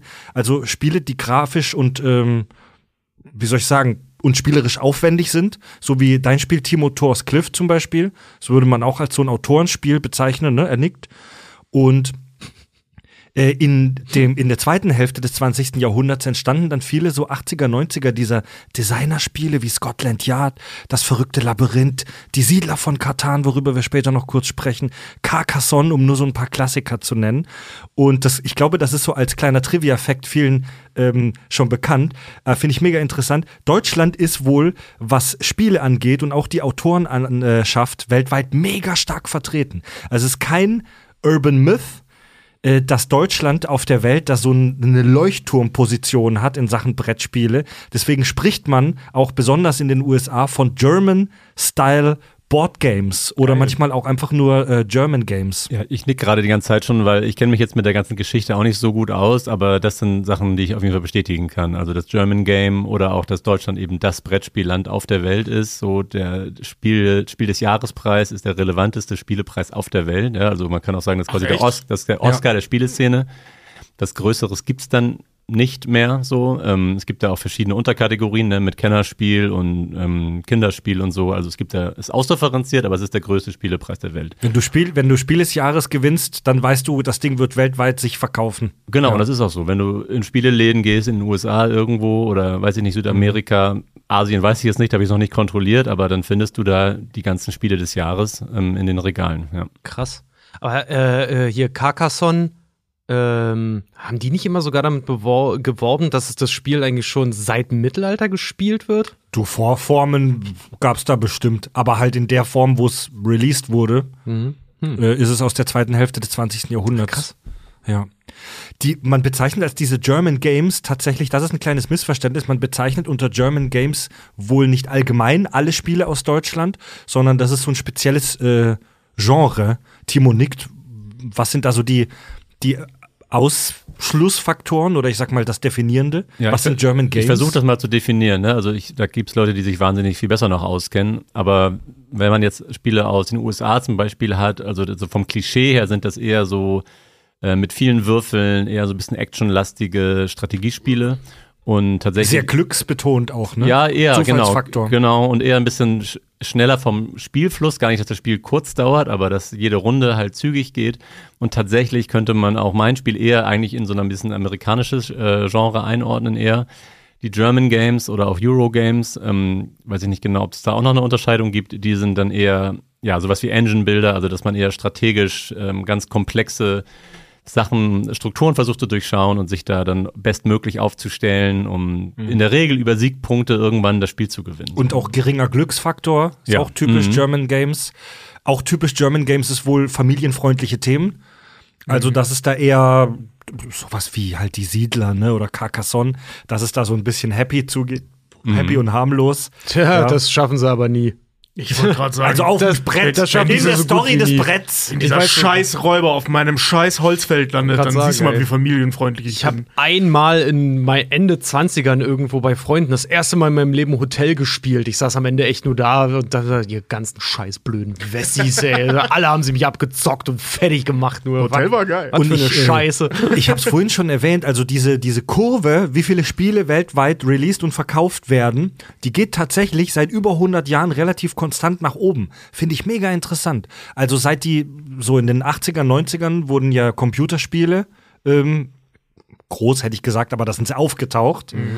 Und eigentlich sollte man meinen, dass die klassischen Brettspiele dadurch verdrängt werden, aber es ist tatsächlich das Gegenteil der Fall. So, das hat anscheinend den Brettspielen noch mal einen Push gegeben. Ja, ich weiß jetzt nicht, ob der Push durch die Computerspiele kam oder allgemein eben, wie wir ja vorhin schon hatten, in der Freizeitgestaltung. Also, dass die Menschen Ja. sich mehr Zeit genommen haben und wenn Spielen dann auf der Agenda steht, dann halt auch gern das Brettspiel. Ne? Also 95 ist ja so die Marke, wo man sagt, eben, womit Siedler das Ganze plötzlich eine völlig neue Richtung eingeschlagen hat. Ich muss auch ganz ehrlich sagen, wenn man so ein bisschen auch im, im Freundeskreis halt auch irgendwie guckt. Ich habe auch sehr viele Freunde, die, wenn du bei denen in, in, ins Haus, in den Keller, in die Bude, wo auch immer halt irgendwie hinkommst, die haben alle so ein mehr oder weniger so eine Riesenecke, da wo ich meine ganzen Bücher oder sowas hab oder meine Filme. Das ist alles voll mit Brettspielen, ne? alles voll mit Gesellschaftsspielen und Co. Und was ich mir dahinter immer dachte, weil ich hatte auch immer das Gefühl, dass Brettspiele eigentlich so nach und nach irgendwie verschwunden sind. Liegt aber wahrscheinlich auch daran, dass, naja, sagen wir mal ehrlich, ich sehe nicht mehr so viel Werbung für Brettspiele im Fernsehen, so wie früher mit dem Kind, was den riesen Gong geschlagen hat, mit MB präsentiert. ne? Gibt's ja. nicht mehr so richtig. Und Ja. äh, da, dass ich auch einfach glaube, jetzt wo die, die ganzen Kinder aus den 90ern, die damals auch mit dieser Werbung vollgepumpt wurden, dass die natürlich Brettspiele noch und nöcher gespielt haben. Jetzt sind die erwachsen, jetzt sind wir die Generation Leasing, uns gehört auch irgendwo nichts mehr. Jetzt sind wir die, die, die Generation Nostalgie halt auch. Und die kaufen jetzt halt auch den Scheiß noch und nöcher. Ne? Also Ich negativer gesagt, als es jetzt im Ja, entweder für sich selbst oder halt für die Kinder. Ne? Ja, genau. Ich, ich kann mir mega gut vorstellen, ich persönlich, dass sich das äh, dass sich Videospiele und Brettspiele auch gegenseitig befruchten, Genau, das weil, sagen, ja. weil Leute, die in die, die Idee spielen, halt da reingesaugt werden, dann auch sagen, hey, jetzt will ich auch mal ein, ein echten Brettspiel zocken. Also gerade die, die, ich sag mal, Massenverbreitung von Videospielen heutzutage, also jeder irgendwas zockt und wenn es nur Candy Crush am Handy ist, ähm, öffnet natürlich die Türen dafür, generell irgendwas zu spielen. Ne, also, dass so, ich sag mal, ein gewisser Funke schneller übergeht, als es das vorher der Fall war. Weil du musstest ja erstmal an das Thema Spielen irgendwie herangeführt werden. Wenn du jetzt aus einem Elternhaus kommst, in den 60ern, 50ern, was weiß ich, ähm, wo nicht gespielt wurde, hast du einen weiten Weg, um da hinzukommen, dich irgendwann mal in den 90ern an so ein Siedler von Katan-Brett zu setzen. Wenn du aber von klein auf das Spielen an sich, also das Videospielen, das Gesellschaftsspielen an sich gewohnt bist, dann ist der Schritt zum Gesellschaftsspielen natürlich deutlich kleiner. Mhm. Es ist auch Ungeachtet deines je Familienumfelds. digitaler wir werden, also je weiter sich das online alles vernetzt, desto einsamer wird der Mensch ja auch irgendwo. Ich kann mir auch vorstellen, dass das auch, wenn Kinder damit mit dieser stark vernetzten Welt heute auch schon irgendwie gleich aufwachsen, ist ein Brettspiel dann zu spielen mit seinen Freunden oder mit, mit der Familie irgendwie, ist eine ganz andere Erfahrung plötzlich wieder. Die, die subjektive Einschätzung, dass Brettspiele eher was von gestern sind und eher am Abflauen sind, so die kann ich nachvollziehen, weil man halt umgeben ist von dem ganzen digitalen Kram. Aber diese Einschätzung könnte nicht weiter von der Realität entfernt sein. Es ist anscheinend so, dass die, die Hälfte aller Deutschen mehr als zehn Brettspiele zu Hause stehen hat. Es stehen allein in Deutschland hunderte Millionen Brettspiele rum. Jedes Jahr, das musst du dir geben, jedes Jahr erscheinen tausend neue Spiele in Deutschland. Ich, habe gerade Komplett krank. top aktuelle Zahlen. Wir waren ja auf der Messe in Essen Ja. im Herbst und äh, es gab 1300 neue Spiele, wurden vorgestellt. Oh, und dazu noch 350 ähm, Add- Add-ons oder Erweiterungen. Fuck. Krass. Es gibt 18 große Spielverlage, allein in Deutschland. Das Ding ist riesig und es wächst. Voll krass. Voll geil. Ich auch so bei so Spieleklassikern, ich weiß, wir reden nachher noch über Mensch ärger dich nicht, aber ich will es einmal vorwegnehmen. Das Spiel gibt's schon so lange, ne? Und es verkauft trotzdem jedes Jahr noch 100.000 Einheiten. Ich, Überleg dir das mal. So, Das ist irre, das, ja. das, ist ja fast so, als würdest du, wenn du in Deutschland auf die Welt kommst, kriegst du deine, deine Geburtsurkunde, dann kriegst du einen feuchten Handschlag vom Arzt und dann schickt dir das Amt sofort dein Mensch ärger dich nicht eigentlich. ist echt so, ne? Gehört zu uns Haus. Ey, ich habe letztens, also mal, das muss nicht zwingend damit zusammenhängen, aber das ist so eine strange Situation, die ich vor kurzem hatte. Ich war ähm, in einem Spieleladen hier in Hamburg, Atlantis, gibt irgendwie zwei Läden von in Hamburg, ich weiß gar nicht, ob das eine große Kette ist, und ähm, habe da mitgekriegt, dass eine vermutlich Lehrerin ähm, ein UNO-Spiel kaufen wollte, zumindest für eine Gruppe von Kindern, die sie betreut. Keine Ahnung, was die jetzt wirklich beruflich gemacht hat. Und die Verkäuferin meinte so, nee, UNO kriegen wir nicht mehr rein. Der Verlag gibt es nicht mehr an solchen Spieleläden ähm, raus, weil die Umsätze da zu klein sind. Also ohne unter Thalia machen die es schon gar nicht mehr, weil, die, weil UNO halt so umsatzstark ist, dass sich die kleinen Läden nicht lohnen. Und da sitzt okay, gut, die Dinger verkaufen sich so. Muss ich sagen, ja, ich habe auch mal das letzte UNO-Spiel, was ich gekauft habe, war kurz vorm äh, Griechenland-Urlaub. So am Airport habe ich das noch gekauft, damit wir für den Urlaub kurz ein Kartenspiel halt haben. Ja, wir haben für, äh, für auf Tour haben wir auch ein UNO-Spiel. Stimmt, Ja, ja. stimmt. Wir haben auch schon oft Uno gespielt hinter den Kulissen, wenn wir irgendwie warten mussten vor Auftritten. Ja, müssen wir mal wieder mitnehmen. Haben wir schon lange nicht mehr gemacht, Leute. Mhm. Ja, Tobi hat ja hier, was war da? Mayhem, ne? D&D Mayhem. D&D ja. Mayhem ist so geil, ey. Ich liebe das. Sag mal, Timo, jetzt genau bist du meins. ja Schnell jetzt, und weg. Jetzt bist du ja totaler Brettspiel-Enthusiast und hast sogar dein eigenes entwickelt und machst das seit vielen Jahren. Solche Klassiker wie Uno oder Mensch ärger dich nicht oder so, belächelst du das und da sagst, oh, alter Scheiß, geh weg? Oder spielst du das selber noch manchmal und kannst dich da immer noch dran erfreuen? Ja, also Spielst du manchmal noch Tetris, obwohl du Fortnite VR hast? Naja, ich, ich, ich finde den Vergleich nicht so gut, weil Tetris ist ja wirklich ein richtig, äh, richtig anspruchsvolles. Ähm, Ja, gut, aber du, wei- du weißt, was ich meine. Aber ich da, meine. Ja, da ja. liegt mein entscheidender Punkt, weil Mensch ärger dich nicht, ist halt einfach ein reines Glücksspiel. Und das ist was, wo man halt, Ja. wo man irgendwann, wenn man mehr spielt, für sich so die Grenze zieht. Also ich kann gerne mal irgendwie mit Freunden, wenn das halt für die gerade nur das ist, was sie möchten, auch einen Abend lang irgendwie kniffeln oder Uno spielen, auch gerade irgendwie mit Kindern, wenn man Nichten oder Neffen oder so, ist natürlich cool, mit den Uno zu spielen. Oder auch Mensch, ärger dich nicht von mir aus, aber das ist nichts, wo ich mich jetzt mit meinen Freunden hinsetzen würde und sagen, heute Abend spielen wir Mensch, ärger dich nicht. Da haben wir alle Bock drauf, ehrlich gesagt. Also weil, und für mich ist das Entscheidende halt der Glücksfaktor. Und deswegen ist Tetris was anderes, weil Tetris finde ich selber, da kann ich mich selber herausfordern, kann ich das noch, bin ich noch so schnell wie früher irgendwie, als ich das als Student gespielt habe. Ja. Ja, krass. Also viele der Klassiker sind einfach so rein glückslastig, wie wir eben schon über Spiel des Lebens gesprochen haben, dass da dann, wenn man erstmal gewohnt ist, in diesen Strukturen zu denken, so siehe Eurogame oder German Game, und man merkt, ich, mein Gehirn geht gar nicht an, ich weiß gar nicht, was ich tun soll. Also dann macht es auch nicht so Freude. Das wollte ich dich gerade fragen, wenn man halt so ein Spiel dann noch mal irgendwie selber designt hat. Ähm, man kennt's, aber ich, ich kenn's noch aus dem Studium halt so, äh, dass man plötzlich Filme mit dem dritten Auge dann halt irgendwie nur noch gucken kann. Ne? Eine ganze Zeit lang, wenn du jetzt dein Spiel designt hast, ist das bei dir auch so, dass du halt wirklich relativ schnell dann noch checkst, was das Spiel, äh, welches Spiel auch immer vor dir liegt, was das von dir möchte und vielleicht auch, wo die Schwächen darin sind? Ja, doch, auf jeden Fall. Also, das heißt jetzt gar nicht, dass ich so wahnsinnig gut bin in Spielen, also, weil man muss natürlich trotzdem dann immer das Spiel dann wirklich lange spielen, um die Mechanismen zu verstehen, die besten Karten kennenzulernen. Um das und, zu fühlen. Ja, ja, wirklich ja auch. Ja, und ja, dann zu ja, checken, ja. Wo, wo kommt man am geschmeidigsten und am besten hier jetzt durch. Und da sind andere, mit denen ich zusammenspiele, genauso gut oder besser als ich. Aber ich habe natürlich jetzt nach fünf Jahren doch intensiverer Beschäftigung damit viel mehr, ich, ich checke mehr, welche Spiele kann man in welche Kategorien einordnen, wo werden ja ähm, so Kategorien auch vermischt, um wieder neue Spiele zu erzeugen und ja, ich glaube, man lernt Sch- Spiele auch viel schneller, weil man irgendwann in diesen Ja. Sprachcode, in Symbolcode reinkommt. Das glaube und, ich, Ja. das glaube ich. Ja, Leute, wir wollten uns ja so ein paar Spieleklassiker, Klassiker, eine kleine Handvoll nehmen, die wir jetzt einfach random rausgepickt haben. Ich habe versucht herauszufinden, was sind die erfolgreichsten Spiele aller Zeiten, damit wir über die sprechen können. Es ist unmöglich, das nach irgendeiner, wie soll ich sagen, nach irgendeiner Zählweise eindeutig festzulegen, weil wir sprechen hier halt von 100 Jahren auf der ganzen Welt und so genau hat man das alles nicht dokumentiert. Aber wir haben uns ähm, ein paar Spieleklassiker rausgesucht. Vier an der Zahl. Monopoly, Siedler von Katan, Mensch ärger dich nicht und Risiko.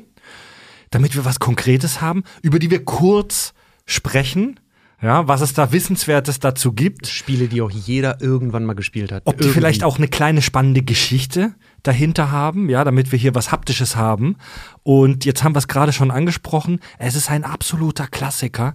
Es ist ein Garant äh, dafür, es ist ein Garant für absolut irrationalen Hass und äh, schwelende Wut. Und wer könnte besser dafür geeignet sein, darüber zu sprechen, als Richard?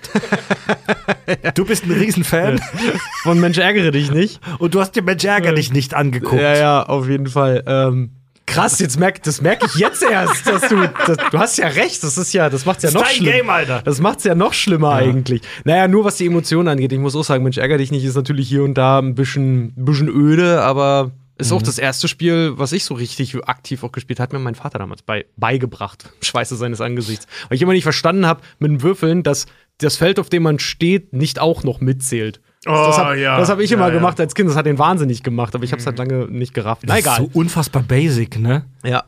Ähm, ja, Mensch, ärgere dich nicht. Gibt seit 1910, ist abgeleitet von dem indischen Spiel Pachisi, wahrscheinlich, mit äh, den gleichen Regeln, so in etwa. Ich muss ganz ehrlich sagen, ich habe bei Pachisi jetzt nicht äh, direkt noch mal mit reingeguckt, weil ich äh, mich auf Mensch ärger dich nicht gestürzt habe. Und ähm, es ist erstaunlich. Es gibt zwar auch einen ganzen Wikipedia-Artikel, aus dem ich jetzt auch einige Sachen rezitiere, äh, aber so extrem krass viel um die Geschichte rund um Mensch ärger dich nicht gibt's nicht. Das ist wirklich was, was eine Grundlage hatte aus Indien, was dort unglaublich erfolgreich ist und über äh, Besiedlung des Nahen Ostens dann nach England den Weg nach Europa gefunden hatten, dann 1910 von uns Deutschen quasi annektiert zu werden, um dann Mensch ärger dich nicht zu werden. Und so auch im ganzen Dachgebiet, also Deutschland, Österreich, Schweiz, sich dann von dort aus halt massiv zu verbreiten im Prinzip eigentlich immer mit den Grundregeln. Äh, wenn du es einfach so kaufst, kriegst du es halt in dieser, dieser Vier-Spieler-Variante. Es gibt auch eine Sechs-Spieler-Variante. Es gibt auch eine, äh, in der man sogar noch quer gehen kann und Co. Aber im Prinzip ist es immer, du hast einen Würfel und dann geht's los. Und entweder spielst du gegeneinander oder in den anderen Varianten passiert es auch manchmal, dass du miteinander spielen musst. Falls ihr es schon lange nicht mehr gespielt habt, die Regeln in einem Satz, du rennst im Kreis und äh, du rennst im Kreis, willst wohin und überholst dich und tötest dich damit gegenseitig. Ganz genau. Also du hast vier Spielfiguren. Wenn du eine Sechs würfelst, darfst du raus. Wer eine Sechs gewürfelt hat, darf auch automatisch nochmal. Und dann Ja. musst du deine vier Figuren einmal um das Spielfeld rumführen in ähm, den Safe Spot dann quasi. Ins Haus. Ins Haus, ganz genau. Und wenn du das, wenn jemand auf das Feld kommt, auf dem eines deiner Figuren steht, oder andersrum, kann man die halt schmeißen. Das heißt, die landen wieder beim Anfang. Was sehr schönes Prinzip ist, was Erwachsene Mensch ärger dich nicht angeht, weil du äh, vorhin gesagt hast, dass du ja Mensch ärger dich nicht langweilig findest. Es gibt eine Variante, vielleicht regt dich das ja ein bisschen an, das mal wieder zu probieren. Komme ich aber gleich zu. Ja, nee, aber Mensch ärger dich nicht. Ähm, jeder hat's gespielt, ich brauche es nicht mehr großartig er erzählen. Es sind, ich glaube, bis 2011 über 90 Millionen Mal verkauft worden und ich habe auch Berichte gefunden. Wie gesagt, wird jedes Jahr immer noch 100.000 Exemplare verkauft und teilweise auch äh, Berichte gefunden, dass Mensch ärger dich nicht das am meisten gespielte Spiel der Welt ist. Neben Schach jetzt zum Beispiel. Und zwar gibt es da Hochrechnungen, die teilweise so absurd auch sind. Also die krasseste, die ich gefunden habe, war, dass laut dieser Hochrechnung 90% der Welt Mensch ärger dich nicht schon mal gespielt haben. Boah. Aber du musst dir aber vorstellen, das hat auch fast kein Material. Ne? Also das ist ja, kostet eigentlich nichts. Das kann jeder zu Hause haben und das kannst du eben auch schon mit Fünfjährigen sehr gut spielen. Und Du brauchst im Prinzip nur einen funktionierenden Würfel. Ja. Den Rest kannst du auch mit Steinen, Blättern, was auch immer, dir in Sand malen. Es ist unfassbar basic, ne? Wahrscheinlich das Erfolgsrezept, weil du hast, viele holen es wahrscheinlich für ihre kleinen Kinder, ne, um die ranzuführen. Genau, mit denen kannst du es ja auch super spielen und daran kannst du irgendwie ganz viel üben, was so äh, Frustrationstoleranz angeht. du kannst irgendwie dich gemeinsam aufregen, du kannst Ja. absprechen, heute schmeißen wir uns mal nicht raus oder ach, würfel doch noch mal. Also du hast ganz vieles, was Brettspielen ausmacht, was du mit Kindern machen kannst, ja schon da drin. So, ne? Ja. Ja, klar. Und das, ist, das Spiel heißt nicht ohne Grund Mensch ärgere dich nicht, weil ich glaube, daneben, dass so viele Leute es gespielt haben, ist Mensch ärgere dich, äh, Mensch ärgere dich nicht auch das, wie soll ich sagen, das am meisten in Häuserwänden gelandete Brettspiel aller Zeiten, weil Menschen das Zeit ihres Lebens wirklich vom Tisch geräumt haben, wie eine schlechte Suppe. So. Also ich, ich halte Risiko an der Stelle für schlimmer, aber ich fühle, wo du herkommst. Nein, nein, nein. Ri Risiko, weißt du, bei, bei Mensch ärgere dich nicht hast du ein Tantrum. Bei Risiko gehen Familien auseinander. Also, Was, da, da hast du ein was? ein Tantrum. Ein Tantrum? Ausraster. Ja, ein, Au ein Ausraster, ganz genau. Ja. und wie gesagt, bei Risiko, pf, was soll ich sagen? Ja, wirklich, da gehen Familien auseinander. Deswegen wurden Paarberatungen erfunden. Das und Nur wegen äh, Mensch ärger dich nicht. Nee, wegen Risiko. wegen Risiko, so. wegen, ja, Risiko zu Risiko kommen wir gleich noch. wegen, Risiko, tiefer. wegen Risiko, Skat und Mikado meiner Meinung nach auch. Nichts bringt mehr Frust und Emotionen bei den Menschen hervor, als wenn einer dasteht und sagt bei Mikado, du hast gewackelt. Also meine erste Scheidung war wegen Riesenjenga. Ja. War das Jenga so groß, dass der Tod euch gescheidet hat? Geschieden hat? Der Tod euch geschieden hat. Ja. Genauso ist meine erste Frau gestorben. Äh, entgegen der Annahme, also ich sag mal so, das ist das kommt aus der Mensch ärger dich nicht Community, weil natürlich hat Mensch ärger dich nicht natürlich auch Weltmeisterschaften und äh, witzigerweise ist ein Deutscher der Weltmeister bei Mensch ärger dich nicht. Ist Mensch, Wundert mich beides nicht. Wehrt sich Mensch ärger dich nicht, äh, gerade die Community, die das sehr, sehr ambitioniert wohl auch spielen, seit Jahren gegen diesen Vorwurf, es wäre ein reines Glücksspiel.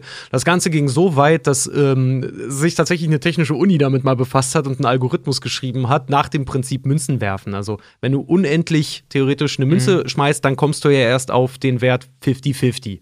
Weil wenn man einen kleineren Wert hat, dann ist äh, verfälscht es sogar, dass das äh, es sogar ähm, 70-30 sogar geben kann, auch wenn die Münze nur zwei Seiten Wenn hat. du eine kleine Stichprobe hast. Genau, ja, wenn du eine kleine Stichprobe hast. Deswegen muss man Ja. das halt, je öfter du es machst und man muss es unendlich mal machen, um wirklich auf 50-50 halt zu kommen. Ne? Und aufgrund dieses Prinzips haben sie, haben sie das auf Mensch ärger dich nicht halt angewandt und die verschiedenen Spielestrategien, nämlich äh, setzt du immer die erste Figur, also die, die am weitesten vorne ist, oder eine, die in der Mitte ist, oder eine, die jemanden schmeißen kann, oder gar nicht, oder die letzte Figur halt, damit du so einen Pulk quasi gewinnen kannst. Und was ne? ist rausgekommen? Rausgekommen ist, dass die beste Strategie ist, immer die Figur zu setzen, die vorne steht. Das ist die, die in 40% der ähm, Spieledurchläufe, und die haben da Tausende halt gemacht, immer gewonnen hat. Äh, in 40% der Spiele gewonnen hat. Äh, das schlecht, die schlechteste Variante ist es immer, die letzte Figur von hinten zu nehmen. Die hat nur 3% der Spiele gewonnen. Und alles andere ist so, bewegt sich so in dem Zwischenbereich. Ich sehe in Timos Augen, dass er jetzt Bock kriegt, das doch wieder auszupacken, um das auszuprobieren. kannst, kannst du machen oder kannst du nicht machen. Nee, tatsächlich. Ich habe äh, mich auch länger mal mit jemandem über Backgammon unterhalten, was, wenn man es nur zwei, dreimal ausprobiert, sich auch wie ein reines Glücksspiel anfühlt. Und in dem Status bin ich noch. Aber da gibt's ja auch die diversesten Strategien und Theorien. Und es ist schon dann auch so, dass Leute, die öfter und in Anführungszeichen gut Backgammon spielen, öfter gewinnen. Also da, ne, da, bei, warum soll es nicht bei Mensch ärger dich nicht auch ein, eine ähnliche Logik dahinter geben? Ja. Weil der Würfel hat ja nur sechs Seiten. Ja, und vor allen Dingen, es ist halt natürlich, hat's eine, Glü- hat's ein, hat's, äh, eine Glücksspielkomponente, die natürlich sofort auf Kritik halt stößt, weil du hast halt nur diesen, diesen Würfel. Auf der anderen Seite hat sich aber auch gezeigt, bei diesen Studien, nämlich haben die auch Spieler genommen und haben die Hirnströme gemessen. Und wer am lockersten bleibt, bei Mensch ärger dich nicht, sich emotional nicht fasst, der würfelt in der Regel besser. Was? wow. Ja. Okay. Boah, darauf muss ich erstmal ein Globuli schlucken, Alter. Also es ist, ja, es ist, es ist das Einsteigerspiel schlechthin und ähm, ich mache jetzt auch Schluss mit Mensch ärger dich nicht. Ich will euch nur noch mit einer schönen Ja. Variante noch irgendwie verabschieden, nämlich ist das etwas, was ich im Studium sehr gerne gespielt habe, nämlich Erwachsene Mensch ärger dich nicht.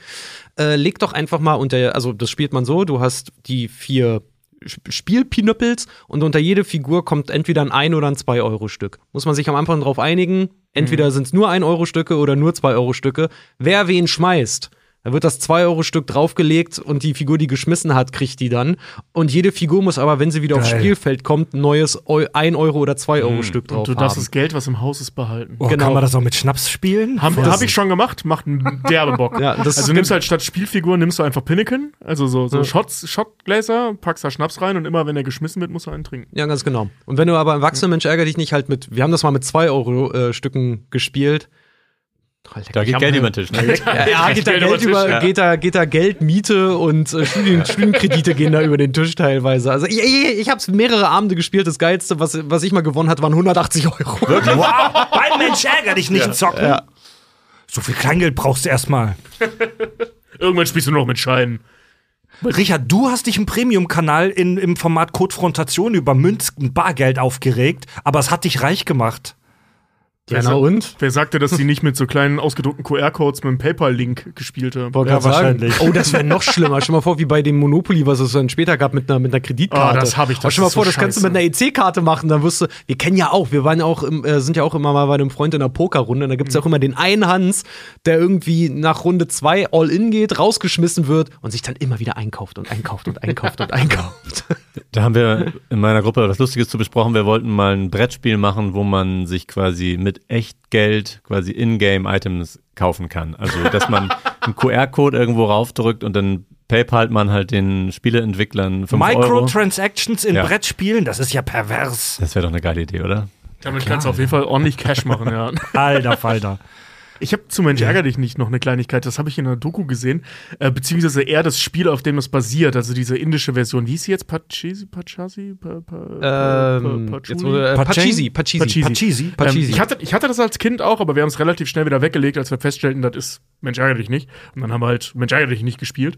Und ähm, aber was ich in dieser Doku gesehen habe über dieses Spiel, ist, dass das so äh, den, den, den buddhistischen Lebenszyklus nachstellt. Du wirst immer wieder geboren, immer wieder geboren. Du scheiterst andauernd, andauernd. Und irgendwann landest du halt im Nirvana, wo du sicher bist. Das Dass heißt- das die Idee hinter dem Spiel Das ist. heißt, Mensch, ärg das ist der Brainfuck des Abends. Mensch, ärger dich nicht, hat eine Story. Ja, ja, also das, also die, das Grundspiel, dieses Pachesi, das, das, das ist die Story dieses Spiels. Und das hat man halt wohl früher, also in Indien, ich weiß nicht, ob es immer noch Das so macht ist, mich fertig. Ähm, zu die, genau zu diesem spirituellen Zweck benutzt. Also um diese Wut auf dieses andauernde Scheitern im Leben in den Griff zu kriegen. Also der, Be- dieser Ah, dann ist Name, ja sogar der Begriff richtig, der Name, ja. genau, Mensch, ärger dich nicht, trifft eigentlich den Kern des Grundspiels, ja. Wird wahrscheinlich auch kein Zufall. Also Leute, wenn beim nächsten Ausraster, äh, beim nächsten Schnaps Mensch ärger dich nicht Abend, geht euren Mitspielern auf den Sack, indem ihr ihnen erklärt, dass Mensch ärger dich nicht eine wunderbare Allegorie auf das Leben selbst ist. Ja, genau, die, Sym- die Symbolik da hinten bei Pachisi. Ich lese es hier auch gerade. Das äh, kommt von einem Spieleforscher, der das so interpretiert hat.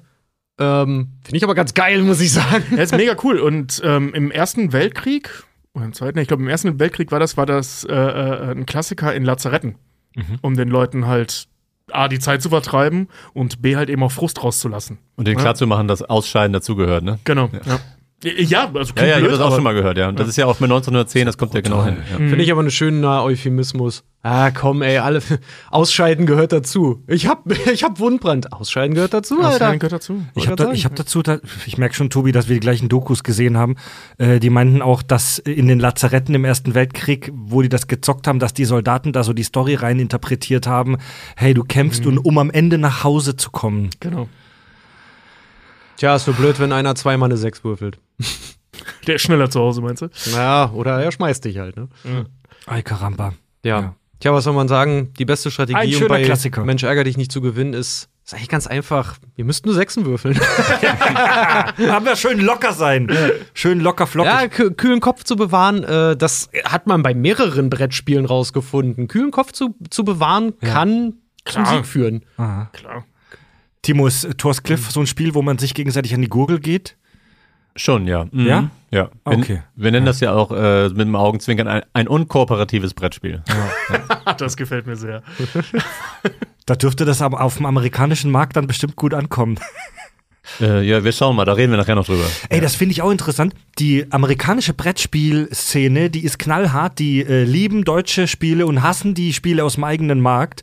Und in der amerikanischen Brettspielszene, da hat sich der Begriff durchgesetzt, Ameritrash für, für Ami-Spiele, die halt, wie vorhin schon besprochen, halt viel auf so Glück und äh, Zufallsfaktor und so weiter basieren. Was ist denn So ein Scheiß wie Spiel des Lebens halt. Das ist Ameritrash. Ist das ein amerikanisches Spiel? Ja, ja, ja. Ah, okay, ja, gut, das erklärt einiges. Das erklärt einiges. ja. Das erklärt, warum sie bei Big Bang Theory immer Siedler von Katan spielen. Oder 3D-Schach. Das nächste Spiel, über das ich mit euch sprechen möchte, äh, chronologisch würde jetzt äh, erst Monopoly kommen, aber damit wir abwechselnd sprechen können, würde ich gerne zuerst mit euch über Risiko sprechen. Es gibt kein Spiel, das mich so oft so hart traumatisiert hat wie Risiko. Timo, bist du Risikofan? Was sagst du dazu? Aber seit, seit 15 Jahren, glaube ich, nicht mehr gespielt oder seit 10. Aber früher eine ganze Menge richtig gute Partien gehabt. Hat so richtig Spaß gemacht. Ja, Mann. Ja. Fand ich, fand ich cool. Das, ja. das schweißt zusammen, dieses Spiel. Schon, ja. wenn, wenn man da mal einen so einen legendären Abend hatte, den vergisst man nie wieder. nee, wirklich, ja. Ja. Ja, gut, man muss jetzt doch sagen, Tobi, Tobi hat es ein bisschen schwieriger. Der hat zwei kleine, kleine Brüder, große Familie halt irgendwie. Ich glaube, da flogen schon einige Male dann die Fetzen. Einige. ich, ich, ich hätte, scheiße, ich hätte mein Risikobrett mal mitnehmen sollen. Da sieht man die Spuren der letzten 30 Jahre drauf. Ja. Ja, es macht ja auch deshalb so aggressiv. Ich, wir setzen mal voraus, dass die Menschen ein Risiko kennen. Ne? Also das, das ist ein ähnliches Spielprinzip wie bei meinem Spiel, weil du kannst quasi entscheiden, ob ich jetzt meinen linken oder meinen rechten Nachbar Ja. angreife. Und das führt halt zu wahnsinnig viel Spannung am Tisch. Ja. Ne? Dieses typische, warum greifst du mich jetzt an? Da stehen doch viel weniger Ja, Einheiten. genau. Erfunden in den 50ern vom Franzose Albert Lamouris, der übrigens auch als Filmregisseur arbeitete. Äh, Der aber- Snuff-Pornos gedreht. Nee, also ich habe kranke seine, Wichser. also ich kannte jetzt nichts von seiner Filmografie, aber ich kenne mich jetzt auch nicht aus mit französischem Film. Und bei Risiko wird, äh, das finde ich eine schöne Formulierung, wird Kriegsgeschehen auf einer Weltkarte in abstrakter Form simuliert. In sehr vereinfachter äh, Form mit relativ einfachen Angriffs- und Verteidigungsregeln. Risiko ist berüchtigt und legendär für auch wieder hohes Streitpotenzial, für äh, ätzend lange Partien. Auf der Schachtel steht, meine ich, 90 Minuten plus. Ich Ja, habe plus, ja. Ganz ich plus. habe hab ganz oft früher mit Fab und Andy vom Team Kirschwässerle Risiko gespielt, in vielen durchschnäpselten Nächten. Und bei uns gab es keine Partie, die unter vier Stunden ging. Ja, Mann. Es Wäre ist halt jetzt auch nicht bekannt. grauenhaft. Grauenhaft. Auch wirklich Risiko immer so Pyjama-Partys und Ja. dann irgendwann, wenn es dann hieß, so, ja, Jungs, jetzt ist äh, zu spät, geht mal alle ins Bett. Das Brett, keiner fasst das scheiß Brett an. Wir hatten es sogar, sogar mal, äh, als es dann wirklich mal eskaliert ist, dass einer, das war so geil, alle sind halt in Schlafen gegangen und einer war so paranoid, ähm, dass er angefangen hat, das Brett selber nachzukartografieren. Gab ja noch keine Smartphones und nichts. Und Kameramann nicht so schnell in die Hand und gekriegt. Also wie viel, wie viele Truppen wo stehen. Ne? das war Ja. alles Ja. abgezeichnet. Oh, Das, das kann nicht wahr sein. Aber ja, das löst Risiko bei den Leuten Mir, aus. mir ja. fällt tatsächlich gerade ein, die letzte Partie, die ich gespielt habe, die war dann schon mit einer neueren Form, wo dann natürlich nach moderner gedachten Spielemechanismen einfach Aufträge aufge, ausgelegt wurden. Missionen. Missionen, Aber genau. die Missionen gehören schon relativ sehr lang, ich glaube sogar von Anfang an dazu. Wirklich? Ich habe eine alte Risikoversion tatsächlich, die noch aus den 80ern ist, also äh, die also aus den Ah, ersten okay. paar Jahren. Und da hast du auch schon Missionen gekriegt. Alles klar, weil ich kenne Ja, das ja. immer so, dass wir es als Kinder oder wenn man, wenn die Eltern darüber gesprochen haben, dass sie Risiko gespielt haben und dann war das immer Weltherrschaft. Und Ja, deswegen hat es immer sechs, ja. sieben Stunden gedauert. Und aber wenn du das Da sind die Missionskarten verloren gegangen irgendwann. Vielleicht, ja. Aber mit den Missionen kannst du das ja ziemlich viel und auch zügiger spielen. Dann. Also, Sagst du, ja. Aber, sagst aber du. nicht, wenn du die Mission hast, Richard auszulöschen und Richard sich in ganz Amerika breit gemacht Ja, ja, hat, während das du in nicht. Asien Ja. sitzt und nur Ja. über Kambodscha da halt, äh, Kambodscha, über äh, Dings, hier, ne, da oben im Norden, da über Russland, halt nur nach Alaska kommen kannst und du diese alte Scheißkarte hat, wo es nur diese eine Verbindung Ja. zwischen Asien und Dings ah, Wie gefällt dir als Spieleentwickler die Spielmechanik von Risiko? Äh, Ja, ich fand es immer sehr lustig früher, also aber jetzt, pf, jetzt die letzten Jahre, wie gesagt, auch nicht mehr oft Ja. gespielt. Es gibt einfach zu viele Spiele, die ich vorziehen würde. Das ist eigentlich immer das Ding. Findet man gar nicht unbedingt, dass man Spiele blöd oder schlecht findet, sondern spielt man eigentlich lieber was anderes. Und weil man hat ja nicht unbegrenzt Zeit und man trifft sich mal mit Leuten und dann hat man irgendwie 40 Spiele zur Auswahl, weil die im Schrank stehen oder man bringt noch welche mit und dann würde ich halt jetzt nicht zu Risiko greifen. So. Das ist eher der Grund. Ich glaube, die Risikovariante, die ich habe, oder die Ausgabe, die ist sogar noch aus den 70ern, die ist uralt und noch schon in echt schlechtem Zustand. Da waren die Figuren noch keine so äh, Soldaten und Pferde, sondern nur so komische kleine Sternchen. Ah. Ja. Oh, krass. Äh, Risiko wäre 1982 fast indiziert worden. Äh, die Bundeszentrale für Kinder- und Jugendmedienschutz wollte das Spiel vom Markt Krass. nehmen, weil es denen einfach zu brutal und zu kriegerisch war. Und nach einer gerichtlichen Auseinandersetzung einigte man sich dann, das Spiel durfte auf dem Markt bleiben, allerdings musste die Spielanleitung geändert werden.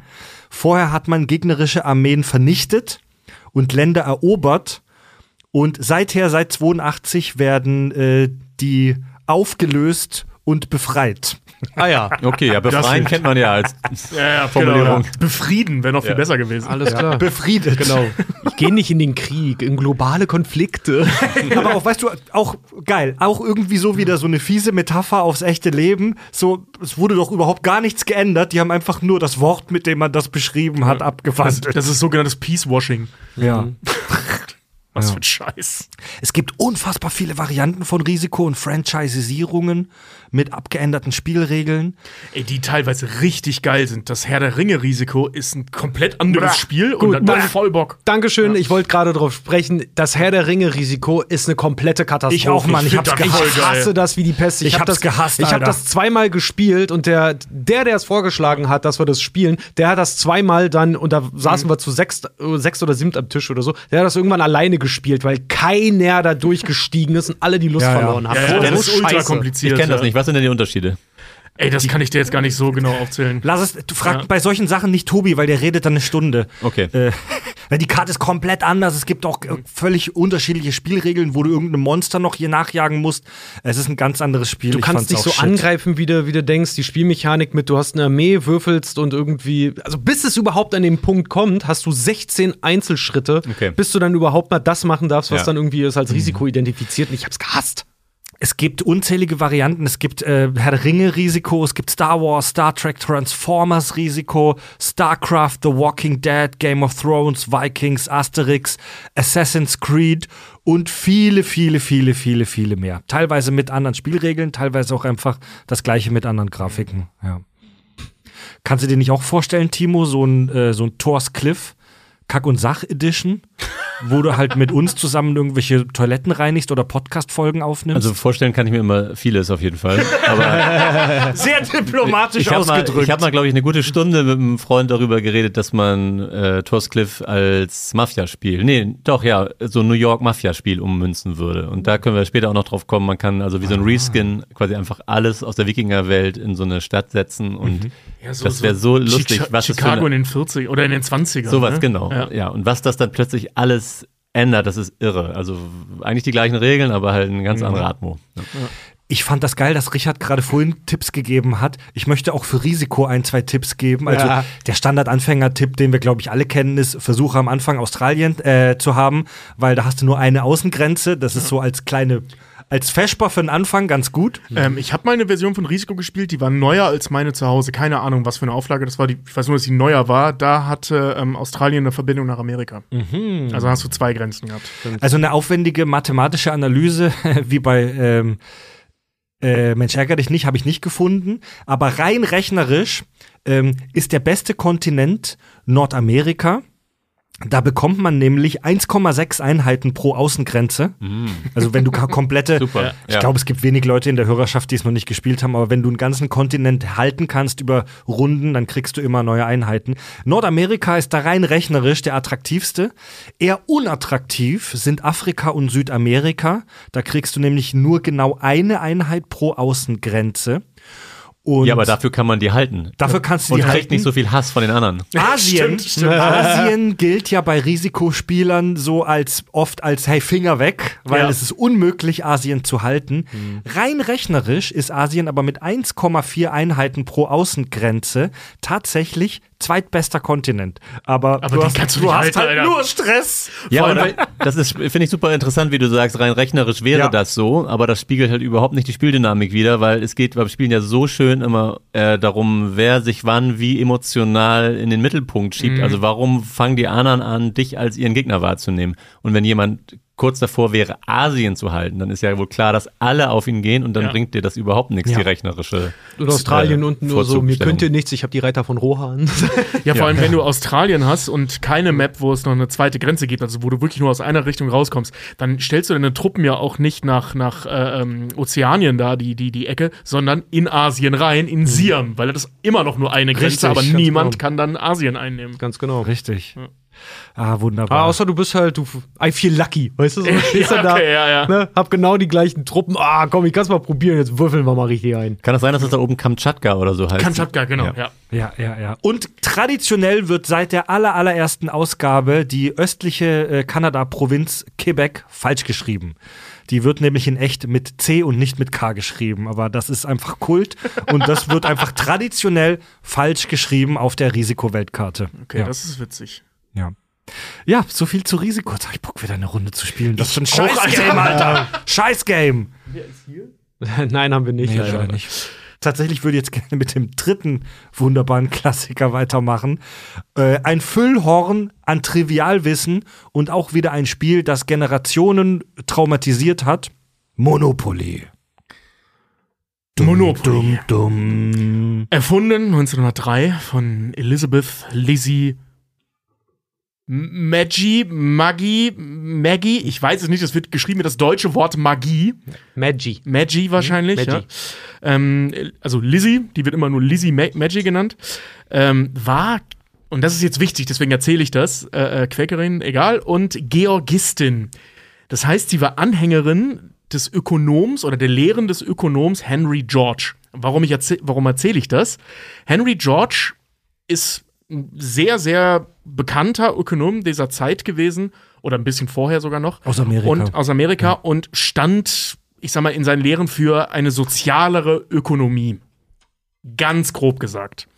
Mit dem im Hintergrund, Monopoly ist ja genau das Gegenteil von dem. Das ist ja asozial as fuck, was Kapitalismus angeht. Es geht nur darum, den anderen die Taschen leer zu räumen. Ich meine, Sinn des Spiels ist es, der Einzige zu sein, der nicht pleite ist. Ja? Monopol halt. Ein Monopol, genau.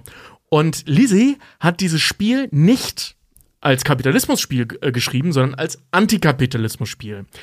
Um die Lehren von Henry George unters Volk zu bringen, damit die Leute das verstehen, weil ökonomische Schriften sind immer wahnsinnig kompliziert, ähm, hat sie ein Spiel erfunden, das heißt äh, ähm, The Landlord's Game, also des Vermieters Spiel. Und darin, Das Ja, Vermieterspiel. ja, das Vermieterspiel, ja, Ja, Landlord ist ja dein Vermieter. Ja, Genau. Das könnte so hart ein Ferengi-Game sein, Alter. The Landlord's Game. Und sie stellt im Prinzip darin zur Schau, wie das Mieter-Vermieter-System ärmere Menschen arm macht und reichere Menschen reicher. So, das ist die Idee dahinter.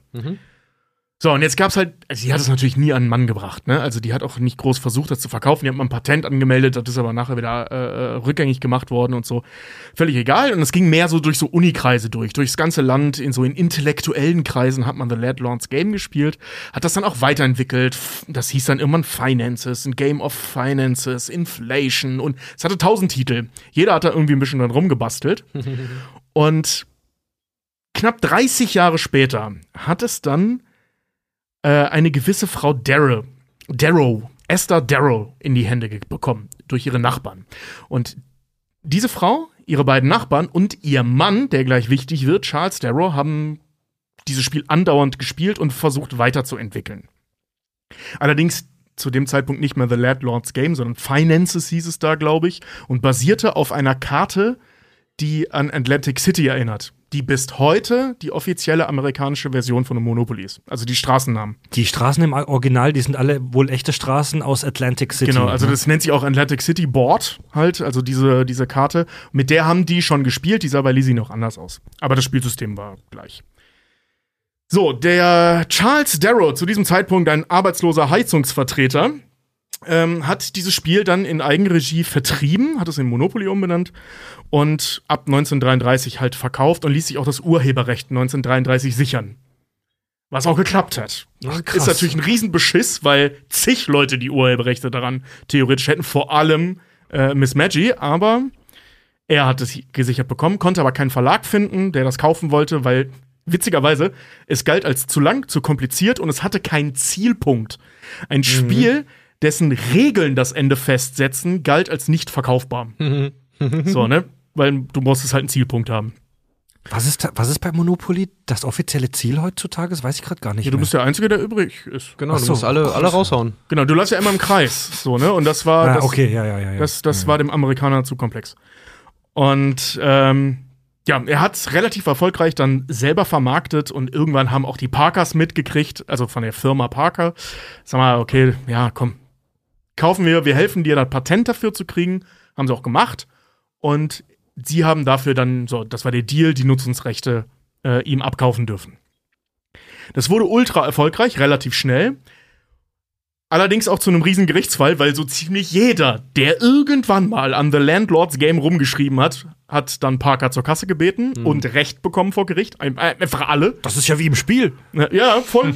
und die haben ähm, jeden damals 10.000 Dollar ausbezahlen müssen oder ausbezahlt. Also die haben die Nutzungsrechte dann von denen jeweils für 10.000 Dollar gekauft. Eine Menge Geld damals.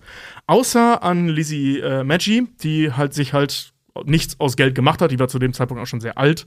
Und äh, ist irgendwie 1856 oder so ist geboren. Also sie war einfach alt und äh, hat gesagt, ey, weißt du was, komm, 500 Dollar, scheiß drauf. So, ist eh egal. Bitter. Ja, also für, für sie war es egal. Ich meine, die war ja eh nicht interessiert daran, ein Kapitalismusspiel auf den Markt zu bringen. Die wollte ja genau das Gegenteil tun. Ja, und dann hat sie halt die 500 Dollar genommen und gut. Genau. Das Auto heißt seitdem auch nach ihr, ist nach ihr benannt. War Bedingung. Welches Auto? Ja, das Auto, was du bei. Monopoly so. jeder spielen möchte. Na Jeder so. will das Auto und danach den Zylinder. Ja, den Oder Zylinder hab ich dann kommt der Hund und dann kommt der Hut. Ja, nennen wir es einfach Maggie. Keiner will, keiner will die Ente. Das ist ja bitter. Also eine Frau, die dieses Spiel zu äh, edukativen Zwecken entwickelt hat und ein Typ aus den USA, der die Idee einfach geklaut hat und es weltweit vermarktet hat und reich damit geworden ist, als äh, ja, brutales, eine brutale Metapher auf kapitalistische Ausbeutung. Voll. Also gerade wenn man bedenkt, dass sie da gar kein Interesse am Kapitalismus hatte, oder zumindest nicht in der Form, in der er existierte. Wenn du bedenkst, sie hat 500 Dollar gekriegt. Charles Darrow war der erste ähm, Spieleautor-Millionär der Geschichte. Timo, wenn ich zu euch zum äh, Brettspieleabend Was komme, lernen wir daraus? Falsche Bescheidenheit ist eben falsch. Ist eben am falschen Platz manchmal. Kommt drauf an, Timo, was du willst. Ne? wenn ich zu dir und deinen Brettspiele-Enthusiasten und Enthusiastinnen komme zum äh, Spieleabend, zu euch zu eurem riesigen großen Eichentisch, wie ich mir das vorstelle, wie ihr spielt, und ich frage da, ob wir eine Runde Monopoly machen, ist das peinlich? Ja, vielleicht schon, ja. Also, nee, also es würde einfach nicht ernst genommen werden, glaube Ja. ich. Also man Für euch ist das Spiel eher, ich sag mal, ja, also tabu.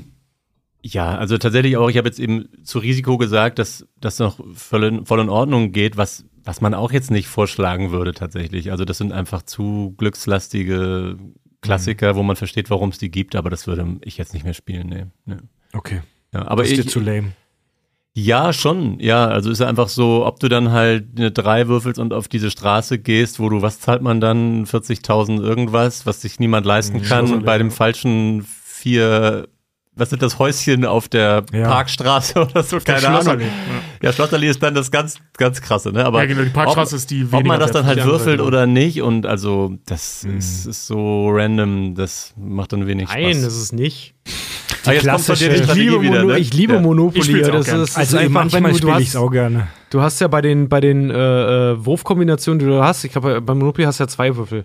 Mhm. Äh, und da ist es halt einfach, es ist immer ein sicheres Blatt, ist immer, sich die orangenen Straßen zu holen, weil mit jeder Kombination, die du würfeln kannst, du am ehesten auf den orangenen landest. Aber du Das- kannst das die stimmt. orangenen Straßen ja nur kaufen, wenn du als Erster da drauf kommst. Genau. Richtig. Äh, das ist auch Und das ist schon zu Spielbeginn ein so völlig random gesetzter Einstieg. Das, ist- ja. Also es Wieso wer zuerst? Kommt mal zuerst. es gibt zwei Straßenkombinationen, die statistisch gesehen die wertvollsten sind. Das ist nämlich nicht Parkstraße und Schlossallee, witzigerweise, ähm, sondern die orangenen und die roten, die direkt um die Ecke Ja. liegen. Weil das Feld, auf das man am häufigsten steht, sind nicht die orangenen oder die roten, sondern ähm, das Feld, wo das Gefängnis ist. Ob Ja. du im Gefängnis landest oder zu Besuch, Ja. scheißegal. Weil es gibt mehrere Karten, die zum Gefängnis führen. Es gibt ein Feld, das zum Gefängnis führt.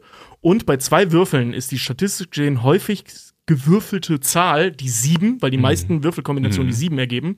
Und die zwei von den orangenen äh, ähm, Feldern liegen auf sechs und acht. Mhm. So, und dementsprechend Also Leute, Orange und Rot. orange und rot. Bei Rot hat noch den Vorteil, da führt noch eine Karte hin zum Obergrund. Ja, das, das ging vor ein paar Jahren rum. Das war ja auch so eine richtige mathematische Analyse. Genau, ja. Bringt einem im individuellen Spiel natürlich meistens nix. Ja. Aber gut, ist, ist halt Statistik, ne? Im Genau, wenn man- Schnitt, wenn du zehnmal Monopoly spielst, wird's dir bei fünf, Ja, genau, du musst es nur oft genug Ja, spielen genau, und dann genau. hast du auch Ja, oft ja. genug die Möglichkeit, da mal als erster raufzukommen Ja, und ja. so weiter. Ja. Genau. Ich liebe Monopoly. So, dann jetzt noch ein paar weirde Fakten. Äh, zum ersten Mal, ähm, das mit dem Plagiat ist unter anderem aufgefallen, weil der Darrow nicht mal die Rechtschreibfehler auf dem Spielbrett korrigiert hat. Ja, das hab ich auch gehört. Äh, total bescheuert. Geil. Und ähm, ich habe mir mal angeschaut, es gibt eine Fandom-Seite, also Fandom, dieses Wiki-Ding, wo jeder Arsch so eine Fanseite bauen kann. Voll geil. Und ähm, da gibt es eine Seite, die heißt List of Monopoly Games. Da sind, Stand jetzt, also ich habe heute Mittag nochmal nachgezählt, taus, also circa 1700 unterschiedliche Ausgaben von Monopoly drin. Wichtig hier, da sind nicht die einzelnen Städte-Editionen drin. Ich habe zum Beispiel Monopoly Marburg, braucht kein Mensch. Und Geil. es gibt eine Seite spielebazar.de, kennen wahrscheinlich auch viele. Äh, Die haben das mal durchgerechnet. Das, also alles grob, weil genau festgehalten wurde es nicht, weil es zig Verlage mittlerweile sind, die Monopoly verlegen. Ähm, gibt es so roundabout 2300 Editionen, wenn man diese Städte-Edition mit reinrechnet. Durchschnittlich, also es wird ja in zig Sprachen übersetzt, durchschnittlich wird ein Spiel in ungefähr fünf Sprachen übersetzt. Das heißt, man kommt auf ungefähr 11.500 unterschiedliche Versionen von Monopoly im Schnitt. Boah, das ist heftig. Es ist komplett Wahnsinn. Das sind mehr Varianten, nur Varianten, nicht einzelne verkaufte Dinger, Varianten, als von den allermeisten Spielen ü- insgesamt verkauft werden.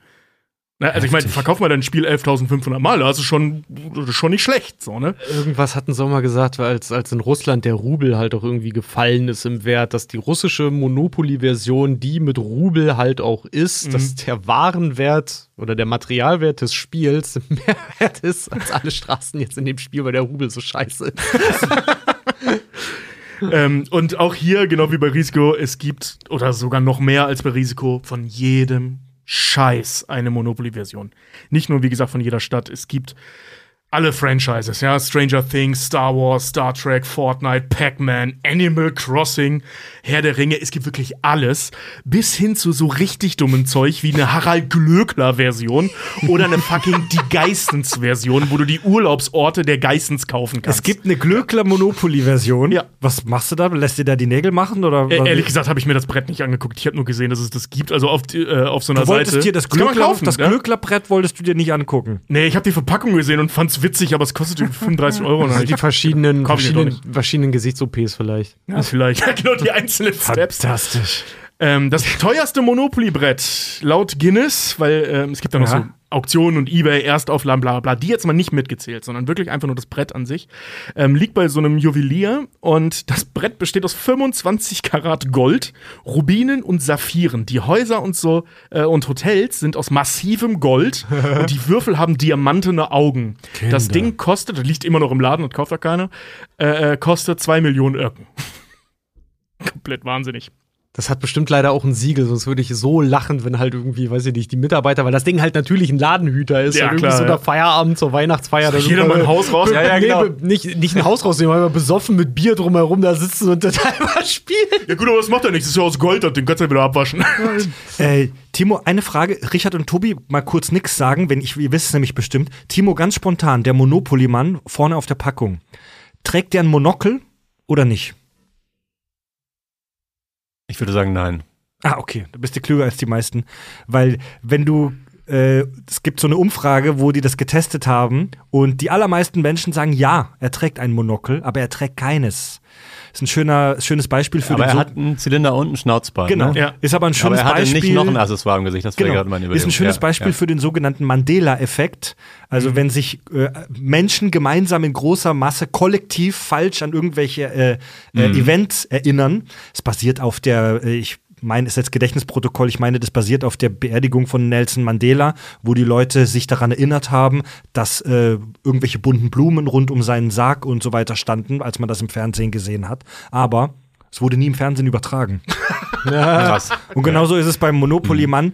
Äh, die meisten Leute sagen, ja, er trägt ein Monokel, weil es halt so gut passen würde. Ne? Man, Ja. man konstruiert sich das dann selber Es zusammen. ist einfach nur, einfach nur eine 3D-Version des Pringle-Mannes. Äh, äh, ist Ja, den der Pringles-Mann, ja, sogar. stimmt. Ja. Der ist, basiert übrigens, der Monopoly-Mann, auf so einem deutschen Geschäftsmann, den sie da verarschen.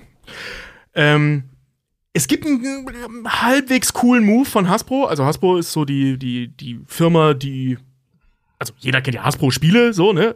Aber ähm, all die ganzen Verläge, die auch Monopoly verlegen, die gehören alle zu Hasbro. So, das ist der Dachverband, wenn du so willst. Und ähm, Hasbro feiert den Geburtstag seit 1935 des Spiels Monopoly.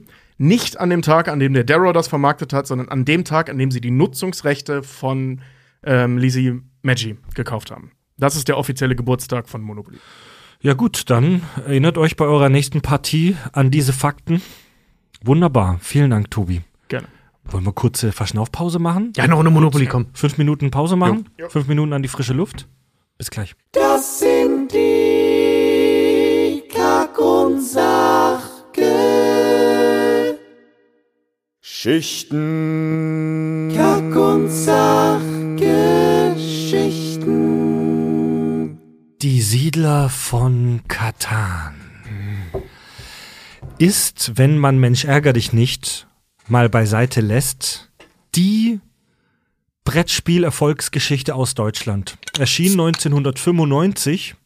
Äh, auf der fiktiven Insel Katan sammeln die Spieler Rohstoffe, bauen Straßen und Siedlungen und äh, ja, die. Spieler, die Spieler konkurrieren halt darum, wer das geilste Straßen- und Städtenetz hat und Siedlungsnetz und können sich ähm, können auch gegenseitig handeln mit Rohstoffen und ähm, können auch mit dem Platzieren des Räubers sich gegenseitig in die Pfanne hauen.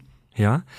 Und die Siedler von Katan wurde bis heute in über 40 Sprachen übersetzt, war und ist weltweit ein gigantischer Verkaufsschlager, äh, hat auch unzählige Varianten nach sich gezogen, gehört zu den bekanntesten und erfolgreichsten Brettspielen auf der ganzen Welt und war damals, als es erschienen ist, 95, ein absoluter Gamechanger. Siedler von Katan wird oft unterschätzt in dieser Reihe von Klassikern, die wir jetzt genannt haben. Hier Risiko, Monopoly, Mensch ärger dich nicht und so weiter. Die Siedler von Katan hat Mitte der 90er das, die Brettspielewelt komplett revolutioniert. Ähm, neu für die damalige Zeit war der variable Spielplan. Also dadurch, dass du die Blättle, sag ich mal, äh, per Zufall da drauflegst, hast du jedes Mal eine völlig neue Map.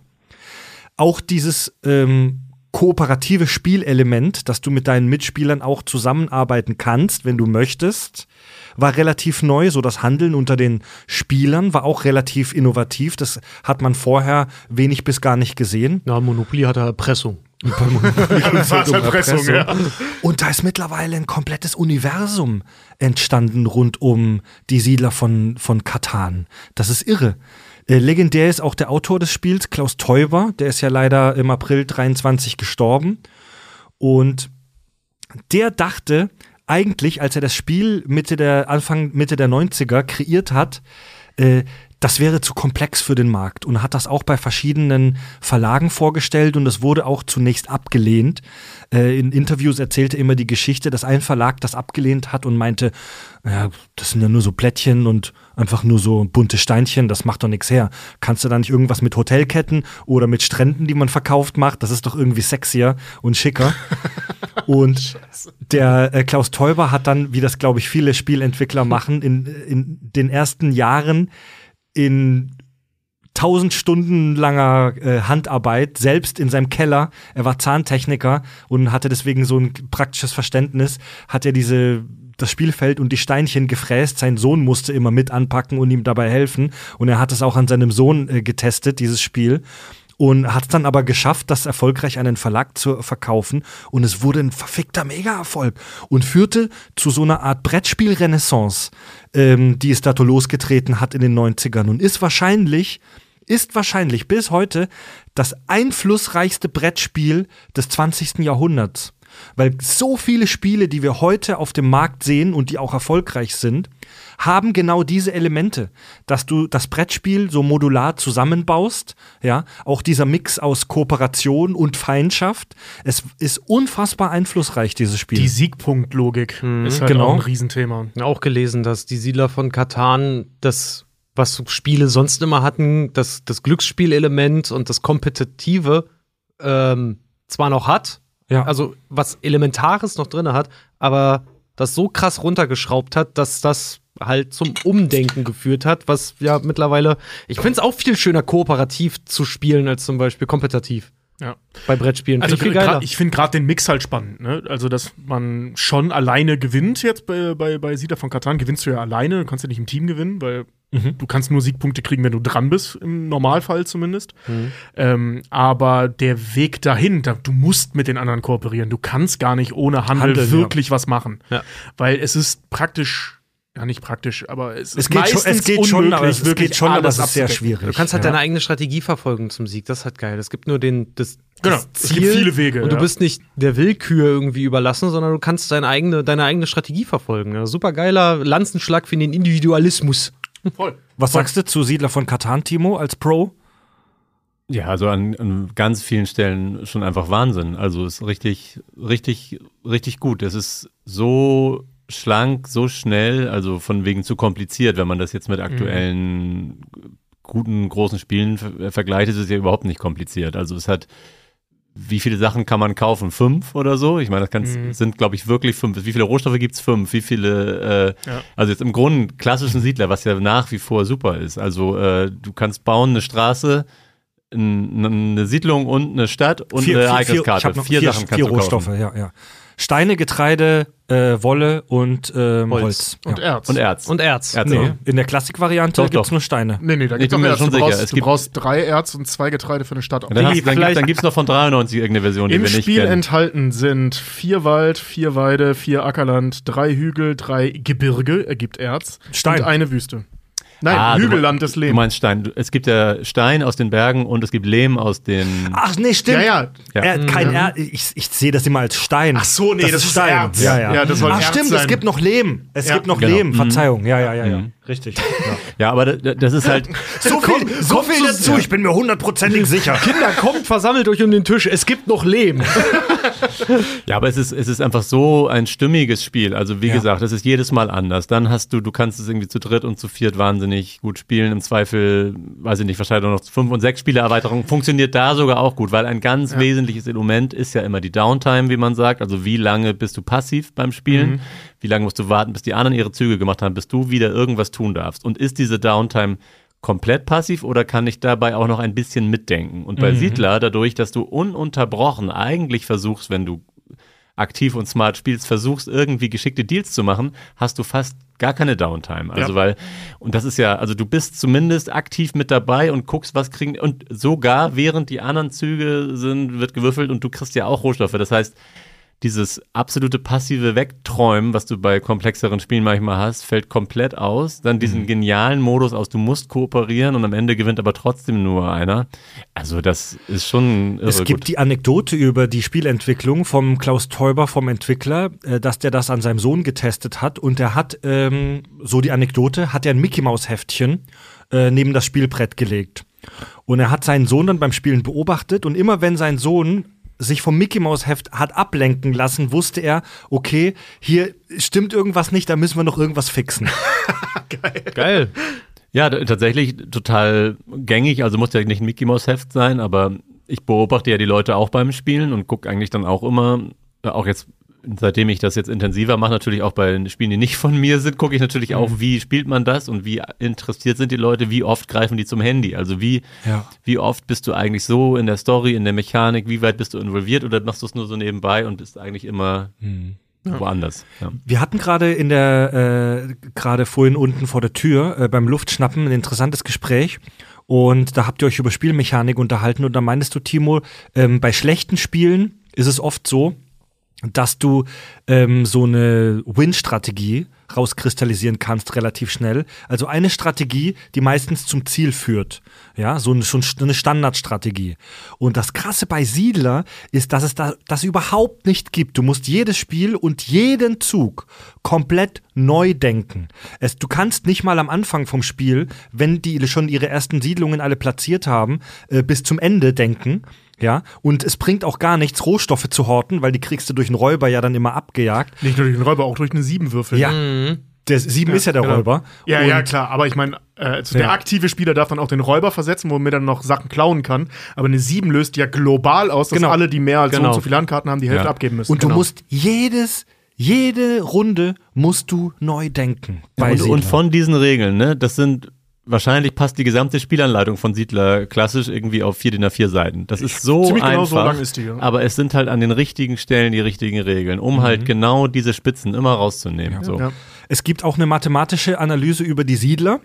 Ja, und die hat ergeben, dass besonders im frühen, aber auch im späten Spiel, das ist jetzt der heiße Tipp für euch da draußen, die hat ergeben, im frühen und auch im späten Spiel sind die wichtigsten Rohstoffe Holz und Getreide.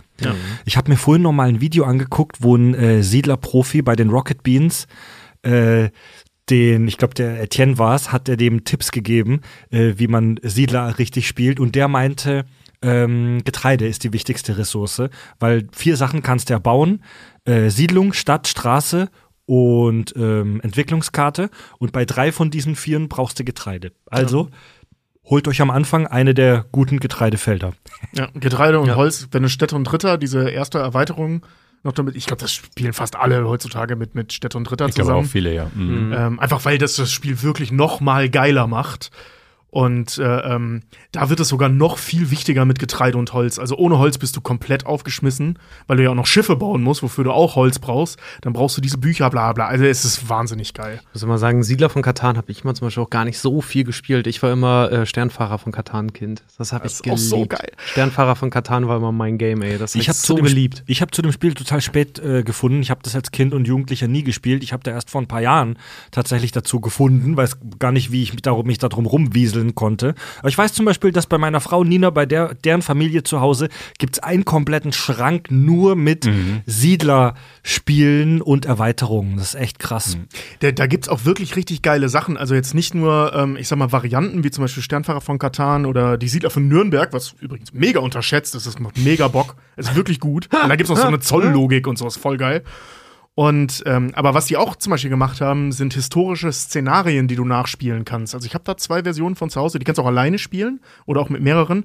Da spielst du dann zum Beispiel irgendwelche ähm, Feldzüge nach oder beziehungsweise Besiedlungszüge nach, die irgendwelche historischen Herrscher gemacht haben, so in Ägypten zum Ja, mit der Beispiel. und so. Cheops-Pyramide und so. Ich kenne das. Genau, ja. Habe ich auch mal gesehen, ja. Geil. Das macht wirklich Bock. Also ich kann das mal mitbringen, wenn du willst. Ich habe ich hab die zu Hause, die sind wirklich richtig gut. Klingt super geil. Ja, aber ähm, nochmal wieder, worauf, guckt man jetzt? Was für Strategien sind da drin und wo sind auch vielleicht die Probleme des Spiels? Also, das ist ja weiterhin, ist ja immer die Frage, wie hoch ist der Glücksfaktor und ist der gerechtfertigt? Weil jetzt Schach an sich als Spiel wird in der jetzt, ich sag mal, heut, heutigen Brettspielszene quasi gar nicht so richtig dazu gezählt. Das ist quasi so ein Univers Universum für sich, weil Ja. das ist halt gar, da gibt's einfach kein Glück, außer wer fängt an und so und dann hast du halt, das ist nur noch Können und das macht natürlich aus nachvollziehbaren Gründen vielen Leuten einfach auch gar nicht so viel Spaß, weil das ist einfach zu anspruchsvoll. So. Und anderen wieder gerade deswegen Genau, genau, genau. Aber es ist halt so eindeutig und so hart in dieser Grundentscheidung. Das heißt, ein bisschen Glück darf ruhig auch immer gerne sein. So, und bei Siedler hast du jetzt ja diesen, diese Würfel. Und da hast du natürlich aber auch teilweise den Fall, manchmal, ich erinnere mich auch an ein Spiel, was wir mal gespielt haben, da ist das dann einfach so gelaufen, dass halt eine Person war fertig und die anderen hatten irgendwie eine Siedlung gebaut, weil manchmal würfelst du halt so, dass es einfach keiner Ja. Logik entspricht so. Und dadurch kommen halt so schöne Sachen wie diese Entwicklungskarte, die das dann abpuffert, weil dieses dieses Rohstoffset, was du da brauchst, halt quasi quer gegen die anderen läuft, ja, also du brauchst halt aus aus Siedlungen ähm, und Stadt die Rohstoffe so quer verteilt und dann kannst du halt da investieren und da kriegst du dann wiederum die Puffer gekauft, die dich trotzdem im Spiel halten über zwei Straßen umsonst und so und das sind Sowas ist was, was mich mittlerweile immer mehr interessiert. Also wie kriegst du quasi diese toten Punkte über, überbrückt Ja. so, ne? Und durch dieses ununterbrochene Gehandel, was ja auch nach Sympathie läuft. Ich hatte das vorhin nach bei Risiko schon gesagt. Es ist ja nicht immer nur die mathematische Glückssache, sondern auch, ja, dir geht's gerade eh schlecht, ich gebe dir mal was. Oder ja, ich mache den Deal ein bisschen fairer. Das ist ja, das passiert ja dann am Ende, wenn jemand nur zwei Punkte hat und du hast fünf, dann wirst du viel nachgiebiger im Handeln. Und das sind natürlich Sachen, die diese ja, Leute auch immer wieder ins Spiel zurückholen. Also das, ja. Ich finde, Das ist auch, was mir beim Schach wirklich fehlt. Also, als ich mal eine 6 gewürfelt habe und dann nicht die 7 ziehen durfte. Fußball und ist wie Schach nur ohne Würfel. genau, ne? und ich dann kein Haus gekriegt habe, sondern nur eine Straße, da war das Spiel dann für mich auch Oder die durch. Sau wollte den Leben nicht rausrücken. Ja, aber das ist tatsächlich ein äh, wahnsinnig guter Punkt, weil du handelst ja grundsätzlich, also so aus emotionalen Gründen, nie mit dem, der dir als letzter den Räuber irgendwo hingestellt hat. Weißt du, so, Ja. du Penner hast gerade den Räuber auf mein Holzfeld gestellt, ich brauchte aber Straßen. Scheiß werde ich mit dir mein Schaf geben. So, ne? Ich handle das mit Richard, der ist zwei Siegpunkte unter mir, der ist mir nicht gefährlich genug. So, ne? Also das ist egal, wenn ich dem Rohstoffe gebe. Ja, oder du handelst das halt, weil. Spiel halt massiv. Oder du handelst halt, weil ist gleich auf, aber ich weiß, mit der Strategie, die ich habe, überhole ich dich gleich. Das ist ja Genau auch weil, so. ja, genau, weil du hast nicht aufgepasst. Wenn du mir jetzt Genau. das Holz für meinen Schaf gibst, kann ich mir nämlich die längste Handelsstraße holen und dann bin ich über Ganz dir. genau, weil du spielst ja nicht nur dein Spiel, du musst ja. Wenn du. Prost. Äh, ja, Entschuldigung. Ja, einmal mit Stimme, ne? Wow. Äh, nee, weil wenn dann auch wirklich. Ähm, du musst ja nicht nur dein Spiel spielen, wenn wir jetzt zu viert hier sitzen würden. Ich muss ja im Kopf auch irgendwie halbwegs eure Spiele auch spielen. Ja, und du musst auch äh, mitdenken, was haben die anderen für Rohstoffe und solche Sachen. Ja, also das, das, das hat so viele Ebenen, die einen auch einfach, ja, sehr anspruchsvoll geistig fordern. Das Voll. ist halt toll. Ja. Voll, voll. Schlimm ist nur, wenn du so lange mit Leuten Katan gespielt hast. Ich hatte das bei hier Sternfahrer von Katan irgendwann, dass ich einfach wusste, Kumpel von mir, Robin, äh, dass ich mit Robin irgendwann nicht mehr spielen wollte, so richtig, weil äh, du lernst die Leute ja auch beim Spielen kennen. Und dann weißt du auch irgendwann so, nee, das mache ich jetzt nicht mit dem, weil Ja. Auch wenn er gerade in Unterzahl ist, wenn ich jetzt mit dem handle, Der- macht er mich gleich fertig. In dem Interview, in dem erwähnten Interview, hat der Katan-Profi wurde dann auch gefragt: Hey, ist es bei solchen Profiturnieren, ähm, ist es verpönt, dass ich mich lautstark beschwere, wenn jemand schon wieder den Räuber auf mein Feld setzt? Und er meinte: Nein, ganz im Gegenteil. Jammern gehört mit dazu und kann eine Gewinnstrategie sein. total. emotionale Ja. Beeinflussung deines Gegenübers. ist absolut meine Strategie in all solchen Spielen. Ja. Ich bin nur am Nölen die ganze Zeit. Das ist Aber das macht es ja auch so reizvoll und das ist das Schöne daran, du sitzt am gleichen Tisch und das ist, glaube ich, noch was, was ich eben auch dann quasi dem Online-Gaming quasi vorziehe, dass du den anderen ins Gesicht guckst dabei, du sitzt zusammen und das ist eine so große Komponente. Das Also, ist bei Tobis Brüdern total geil, weil die halt auch wirklich, wenn man mit denen mal irgendwie ein Brettspiel oder Kartenspiel oder was auch immer spielt, die spielen nicht, um zu gewinnen, die spielen, damit Tobi verliert. Ja, das Scheißegal, echt welchen ja, Platz das du- fuckt mich so ab. Timo, dein Spiel Thors Cliff.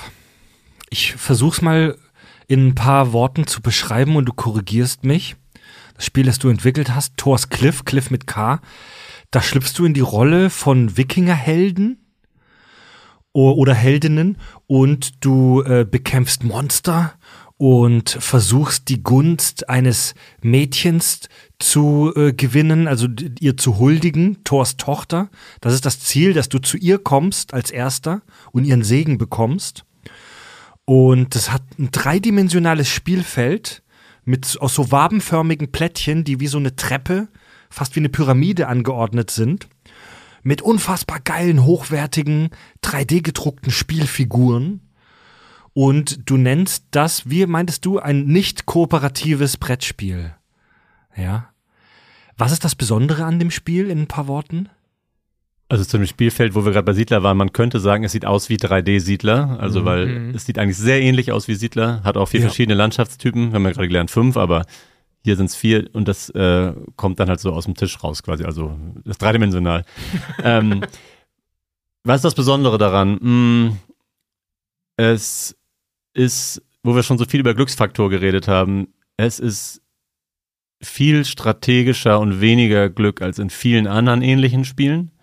Es fühlt sich ein bisschen an wie so ein, wie haben wir es vorhin genannt, Ami-Trash, also dass du quasi so ein, man nennt das auch Dice-Thrower oder Würfeldrescher. Äh, du hast halt Kämpfe, die auf Würfel basiert sind. Das ist eigentlich sowieso schon in den letzten, ich sag mal, sieben, acht Jahren auf dem German Eurogame wird das fast gar nicht mehr gemacht oder Ist immer out. weniger. Ist Ist, out ist ein bisschen Markt. out einfach Okay. so. Ja. So ein Würfeldrescher ist eigentlich so ein bisschen oldschool so und ähm, das ist hier aber der Fall. Aber wir haben die Würfel so gebaut, das habe ich auch mit einem befreundeten Physiker am Anfang zusammen entwickelt, dass die halt keine Nullen haben. Das heißt, du hast immer mindestens einen Treffer und je nach Würfelgröße auch gar nicht so viele Treffer. Das heißt, wir haben quasi nicht von nicht immer von 1 bis 6 die Option. Das ist auch bei ganz vielen so, ne? Also Custom Dice, angepasste Würfel haben ganz viele moderne Spiele. Aber ähm, die sind halt so gebaut, dass du sehr genau eigentlich ausrechnen kannst oder eben zumindest ziemlich genau die Wahrscheinlichkeiten ausrechnen kannst, wie die Kämpfe ausgehen werden. Und das macht, ja, das ist, würde ich sagen, das relevanteste Herausstellungsmerkmal, dass es ja ziemlich stark berechenbar ist und die Glückslastigkeit ziemlich klein ist. Ja. Wie wichtig, wie wichtig ist dieser Faktor dann auch für den Spielspaß? Jetzt wissen wir ja, Glücksspiel oder dieser, dieses Glücksspielelement ist ja nun mal etwas, was auch Spieleklassiker wirklich mit sich gebracht haben. Aber das wollen die Spieler gar nicht mehr so richtig, ne? Deswegen könnte ich mir jetzt denken, wart ihr sehr motiviert oder du sehr motiviert, diesen Glücksspielfaktor auch rauszunehmen. Nicht nur aus persönlicher Präferenz, sondern auch für den Spieler. Ja, also das ist schon ganz stark persönliche Präferenz, also weil ich das halt cool finde und das gerne mag, solche Spiele. Ich habe am Anfang ganz wenig über Markttauglichkeit und was kommt an oder was wird gerade gemocht oder sowas nachgedacht. Ich habe das ja nicht angefangen zu entwickeln in den ersten Zügen, um ein Spiel rauszubringen, sondern es kam halt einfach so in meinem Kopf und in meinem Freundeskreis dann. Ähm, aber nee, für mich selber ist das halt ich, ich habe das ja vorhin auch schon öfter gesagt, Spiele, die zu glückslastig sind, die reizen einen dann irgendwann nicht mehr, Ja. weil man kann dann eigentlich gar nicht strategisch Sachen planen oder entscheiden. So. Oder bei Siedler hast du ja dann dieses Gefühl, ja, okay, die Wahrscheinlichkeiten, dass die Zahlen zwischen, ich sag mal jetzt fünf und neun deutlich öfter kommen als die zwei und die zwölf, das steuert schon wieder dieser Glückslastigkeit entgegen. So. Und ähm, das war mir schon sehr wichtig, dass es nicht so glückslastig ist. Es ist aber trotzdem ganz gut spielbar, weil zu dritt und zu viert, da haben wir jetzt wieder diesen Siedlereffekt oder den Risikoeffekt, ist ganz viel über Emotionen und Diplomatie läuft. Also wenn du es zu dritt spielst und jetzt wieder zu dir und deinen Brüdern, dann spielen halt einfach beide Brüder gegen dich, da kannst du mit noch so einer guten Strategie nichts gegen machen, ja, und wenn das jetzt nicht deine Familie ist, sondern wir das zu viert spielen würden, dann würde die ganze Zeit das Wabern zwischen jetzt wollen wir alle dich angreifen oder alle dich angreifen, weil du führst halt gerade oder irgendwie fühlt es sich so an, als ob du führst oder ich belaber dich, dass du doch mal da drüben angreifst und wir, ein lustiger Satz ist immer, wir sind hier cool, ne? Sagen wir immer so. Weil man, man ist halt auf dieser runden Insel, die ihr euch einfach wie Siedler vorstellen könnt als Form und ähm, man hat dann immer so seinen Inselabschnitt und hat natürlich dann nach links und rechts so kleine Flanken zu seinen Nachbarn und die Mitte ist, du sagst ja, da ist, da sitzt das heilige Mädchen quasi in diesem Heiligtum, da muss man manch, manchmal hin während des Spiels die ist natürlich he- heiß umkämpft, Ja. aber man hat immer so links und rechts so eine Flanke. Und da geht's die ganze Zeit darum, sind wir hier entspannt oder geht man da mal rein oder stresst man sich oder wenn du das machst, mache ich das. Und das gleicht wiederum aus, dass das Spiel, äh, ich komme eigentlich gerade vom Glücksfaktor und macht es Spaß. Also wenn man zu dritt und zu viert spielt, hat man so viel Diplomatie da drin, dass dieses eiskalte Glück, äh, strategische, wenig Glückselement so ein bisschen in den Hintergrund rückt, weil die Diplomatie ist überlagert. Man kann dann- das Spiel aber auch. Du bist deines eigenen Glückes Schmied so ein bisschen, ja? Ja, genau, genau, weil du eben mit deinen Nachbarn das zusammen erleben musst. Und am Geil. Ende merkt man dann schon, wer gewinnt jetzt gleich, wie bei Siedler. Wenn jemand dann da seine sieben oder je nachdem auch mal bis zehn oder zwölf spielt, also kurz vor Schluss ist, dann handelt ja niemand mehr mit dir. Hier ist es auch so, wenn man merkt, ah, du bist jetzt hier gleich fertig, du gibst gleich den, das dritte Geschenk quasi an das heilige Kind. Das ist das, was man zum Gewinnen zum Beispiel braucht. Wenn du das dritte Mal dahin kommst mit so einem roten, ähm, ja, roten Bernstein heißen die, das sind so Thors Blutstropfen in dem Spiel. Dann fangen wir natürlich alle an, auf dich zu gehen und sagen, nee, das verhindern wir jetzt. Und dann kommen auch drei Leute und blocken das. Ja. Also ich bin kein so krasser Brettspiel-Enthusiast. Ich zock immer die Klassiker. Äh, ich kenne mich da nicht so gut aus, aber wenn ich das Spiel angucke und du hast es auch mitgebracht uns ins Studio und wir posten auch ein paar Fotos und Videos davon auf unseren Social-Kanälen, was für mich da raussticht, ist äh, im ersten Moment erstmal die Aufmachung, dieses 3D-Ding, dass man da so hochläuft, äh, das kommt mit so unfassbar geilen 3D-gedruckten Miniaturen mit so äh, Wikingern und Monstern, die an sich schon echt richtig gut aussehen. Das ganze Spiel ist sehr stimmungsvoll aufgemacht. Das hast du ja richtig geil als Grafikdesigner, der du bist, äh, designt. Du hast sogar mit äh, befreundeten Musikern einen Soundtrack für das Spiel kreiert, den man sich bei Spotify und Co. anhören kann, während man das spielt. Oh, das Ja. liebe ich ja. Ernsthaft? Ja, ja. Oh, geil. Dann kann ich eigentlich mal was anderes hören als die D&D Combat. Es kommt auch in zehn, in zehn Tagen kommt auch das zweite Album raus. Ah, geil. Ja. Geil. Und Torscliff 1, das ist ja schon eine, das ist schon eine abgefahrene Geschichte. Die kann man übrigens, wenn man sich die Geschichte mal ganz im Detail nachhören will, es gibt einen Podcast, der heißt Making Torscliff. Äh, ist ein mehrteiliger Podcast, wo eure Geschichte äh, intensiv beleuchtet wird. Und äh, 2021 äh, hab, hast du das Spiel äh, als Crowdfunding-Projekt im Internet beworben, reingestellt. Also für alle. Auf Kickstarter. Genau, Mhm. Kickstarter. Ich, ich glaube, das kennen viele. Ähm, da gibst du halt irgendein Projekt rein, wo du sagst, hey, das möchte ich realisieren und suchst dann Leute, die dafür Geld geben. Und wenn ein bestimmter Betrag erreicht wird von den Geldgebern, dann wird das Projekt realisiert und dann bekommst du das Geld überwiesen und machst das. Aber wenn du diese Grenze nicht erreichst, passiert es nicht und wird nicht realisiert und die Leute behalten ihr Geld. So, warum hast du das über diese Crowdfunding-Nummer gemacht? Äh, ist es vielleicht sogar die einzige Art, wie man heute kleine Spiele rausbringen kann? Hast du das, ich weiß, es sind jetzt mehrere Fragen auf einmal, ich müll dich einfach zu. Hast du das äh, einem Verlag vorgestellt am Anfang? Hast, bist du zu großen Verlagen gegangen und hast denen das Spiel äh, vorgestellt? Ja, als ich damit angefangen habe, wie gesagt, das war, ich bin sehr, sehr impulsiver Mensch. Ich mache Dinge dann einfach und wenn sie mich interessieren, mache ich sie auch länger. So, ich habe dann dieses Spiel angefangen, dann habe ich damit drei, vier Monate mit Freunden verbracht und habe irgendwie gemerkt, das macht mir Spaß, das macht Freunden von mir Spaß. Und dann dachte ich, ja, dann finde ich jetzt einen Verlag und bringe das raus. So. Und dann habe ich so nach vier, fünf Monaten dachte ich, jetzt ist es fast fertig, jetzt schreibe ich mal Verlage an. Ja, und da kam dann halt äh, zurück, so wie, ja, danke für die Mail, nein, danke, wie man das halt so kennt, wenn man denkt, man schreibt mal einen Roman oder so. Und das, ja, wirklich, und das war mir aber gar nicht bewusst. Ich war auch vorher nicht jemand, der immer auf Spielemessen gefahren ist oder viel sich informiert hat. Ich habe halt einfach gerne schon viel gespielt, aber dann auch gar nicht immer so in die Breite, dass ich jetzt tausende Spiele gespielt habe, sondern vor allem dann immer so Sachen, die mich dann gefesselt haben und dann habe ich die monatelang intensiv gespielt. Also da, da komme ich so her. Und dann habe ich damit angefangen und dann habe ich gemerkt, okay, ich finde keinen Verlag so schnell. Jetzt nicht in einem halben Jahr ist das Spiel auf dem Markt. So. Und dann ähm, bin ich gefahren nach, ähm, nach Göttingen. Nach Göttingen, ne? Genau. Da gab es so einen Autorentreff. Genau, das gibt's auch jedes Jahr. Das ist das Sp- Spieleautorentreff in Göttingen. Und das war eine super schöne Veranstaltung. Da hat man dann sich so einen Tisch gemietet. Das ist super niedrigschwellig. Zahlst du halt irgendwie, weiß ich nicht, 30 Euro Sch- Tischgebühr und dann kannst du da hinfahren. Geil. Wow, okay, cool. Und, und da dann irgendwie hast du halt so einen Tisch von 100 und dann kannst du da dein Spiel vorstellen. Und das Geil. machen aus dem ganzen deutschsprachigen Raum viele Leute. Und das ist eine ganz volle Halle und total entspannte, nette Atmosphäre. Und es kommen sogar einen Tag, die letzten Jahre warst du, wir waren dieses Jahr auch wieder da, ähm, auch teilweise von Verlagen halt dann so Scouts und gucken, was wird da so vorgestellt. Ach, lo, jemand Naja. zum, vom Kosmos Verlag oder so. Genau, und der tatsächlich mit, von Cosmos habe ich auch Ach krass. gesprochen. Mhm. Und der guckt dann, was es da für interessante Sachen gibt und vielleicht Genau. äh, kann da ein junger Spielemacher oder eine Voll. Spielemacherin Mhm. einen Vertrag abstaugen. Ist Geil. Ja, ist ja auch geil. Ich meine, es ist ein super fruchtbares Gebiet. Ne? Ich meine, wenn du, wenn man schon hört, jedes Jahr 1000 bis 1300 neue äh, Anmeldungen oder was auch immer. Spiele. Äh, Neue Spiele, wirklich. Mhm. Wie hoch ist da erst die Dunkelziffer an Leuten, die halt wirklich eine geile Idee halt irgendwie haben? Also finde ich ja, ist ja so, ist ein super fruchtbares Gebiet, um da halt wirklich Leute loszuschicken auf alle möglichen Messen, die sich dann da halt diese Spiele halt Ja. irgendwie angucken. Und da waren dann auch Scouts bei dir am Genau, Tisch. da war auch von Kosmos tatsächlich jemand, aber auch Ravensburger habe ich kurz gesprochen und so.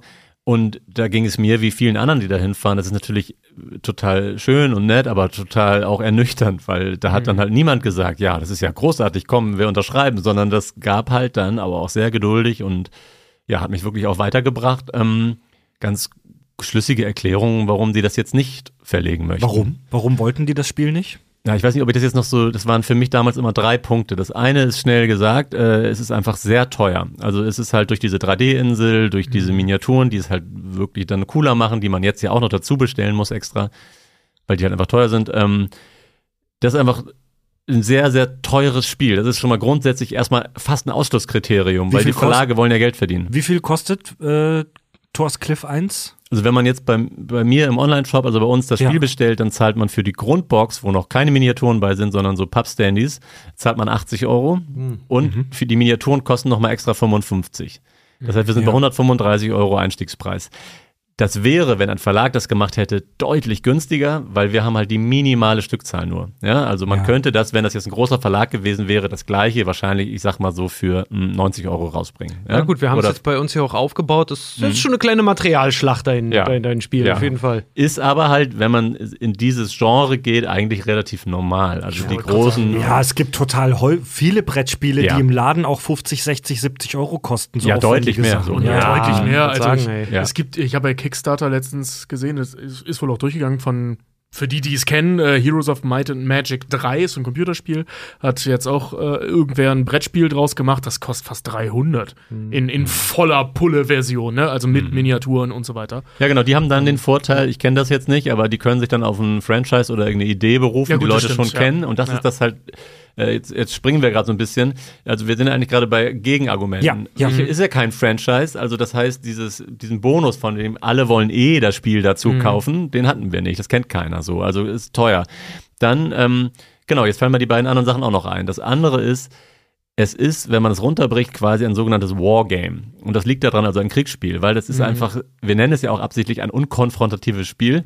Ich erkläre gleich nochmal warum. Du meinst unkooperativ. Sorry, ja, jetzt habe ich mich verhaspelt. Ein un Konfrontatives, Ja. unkooperatives Spiel. Ja, So da geht es. um Wikinger, die sich auf die Fresse hauen. Genau. Und da, da werden Monster geschlachtet und da sind Waffen im Spiel, genau. Richtig. Und weil du halt anders als bei den anderen German oder Eurogames, ist es eben mehr so ein Ami-Spiel. Du hast gar nicht so eine große Entwicklungsmechanik dahinter. Es gibt schon einen bestimmten Mechanismus, wie ich Geld verdiene und der ist auch genau für das Spiel passend gebaut, finde ich.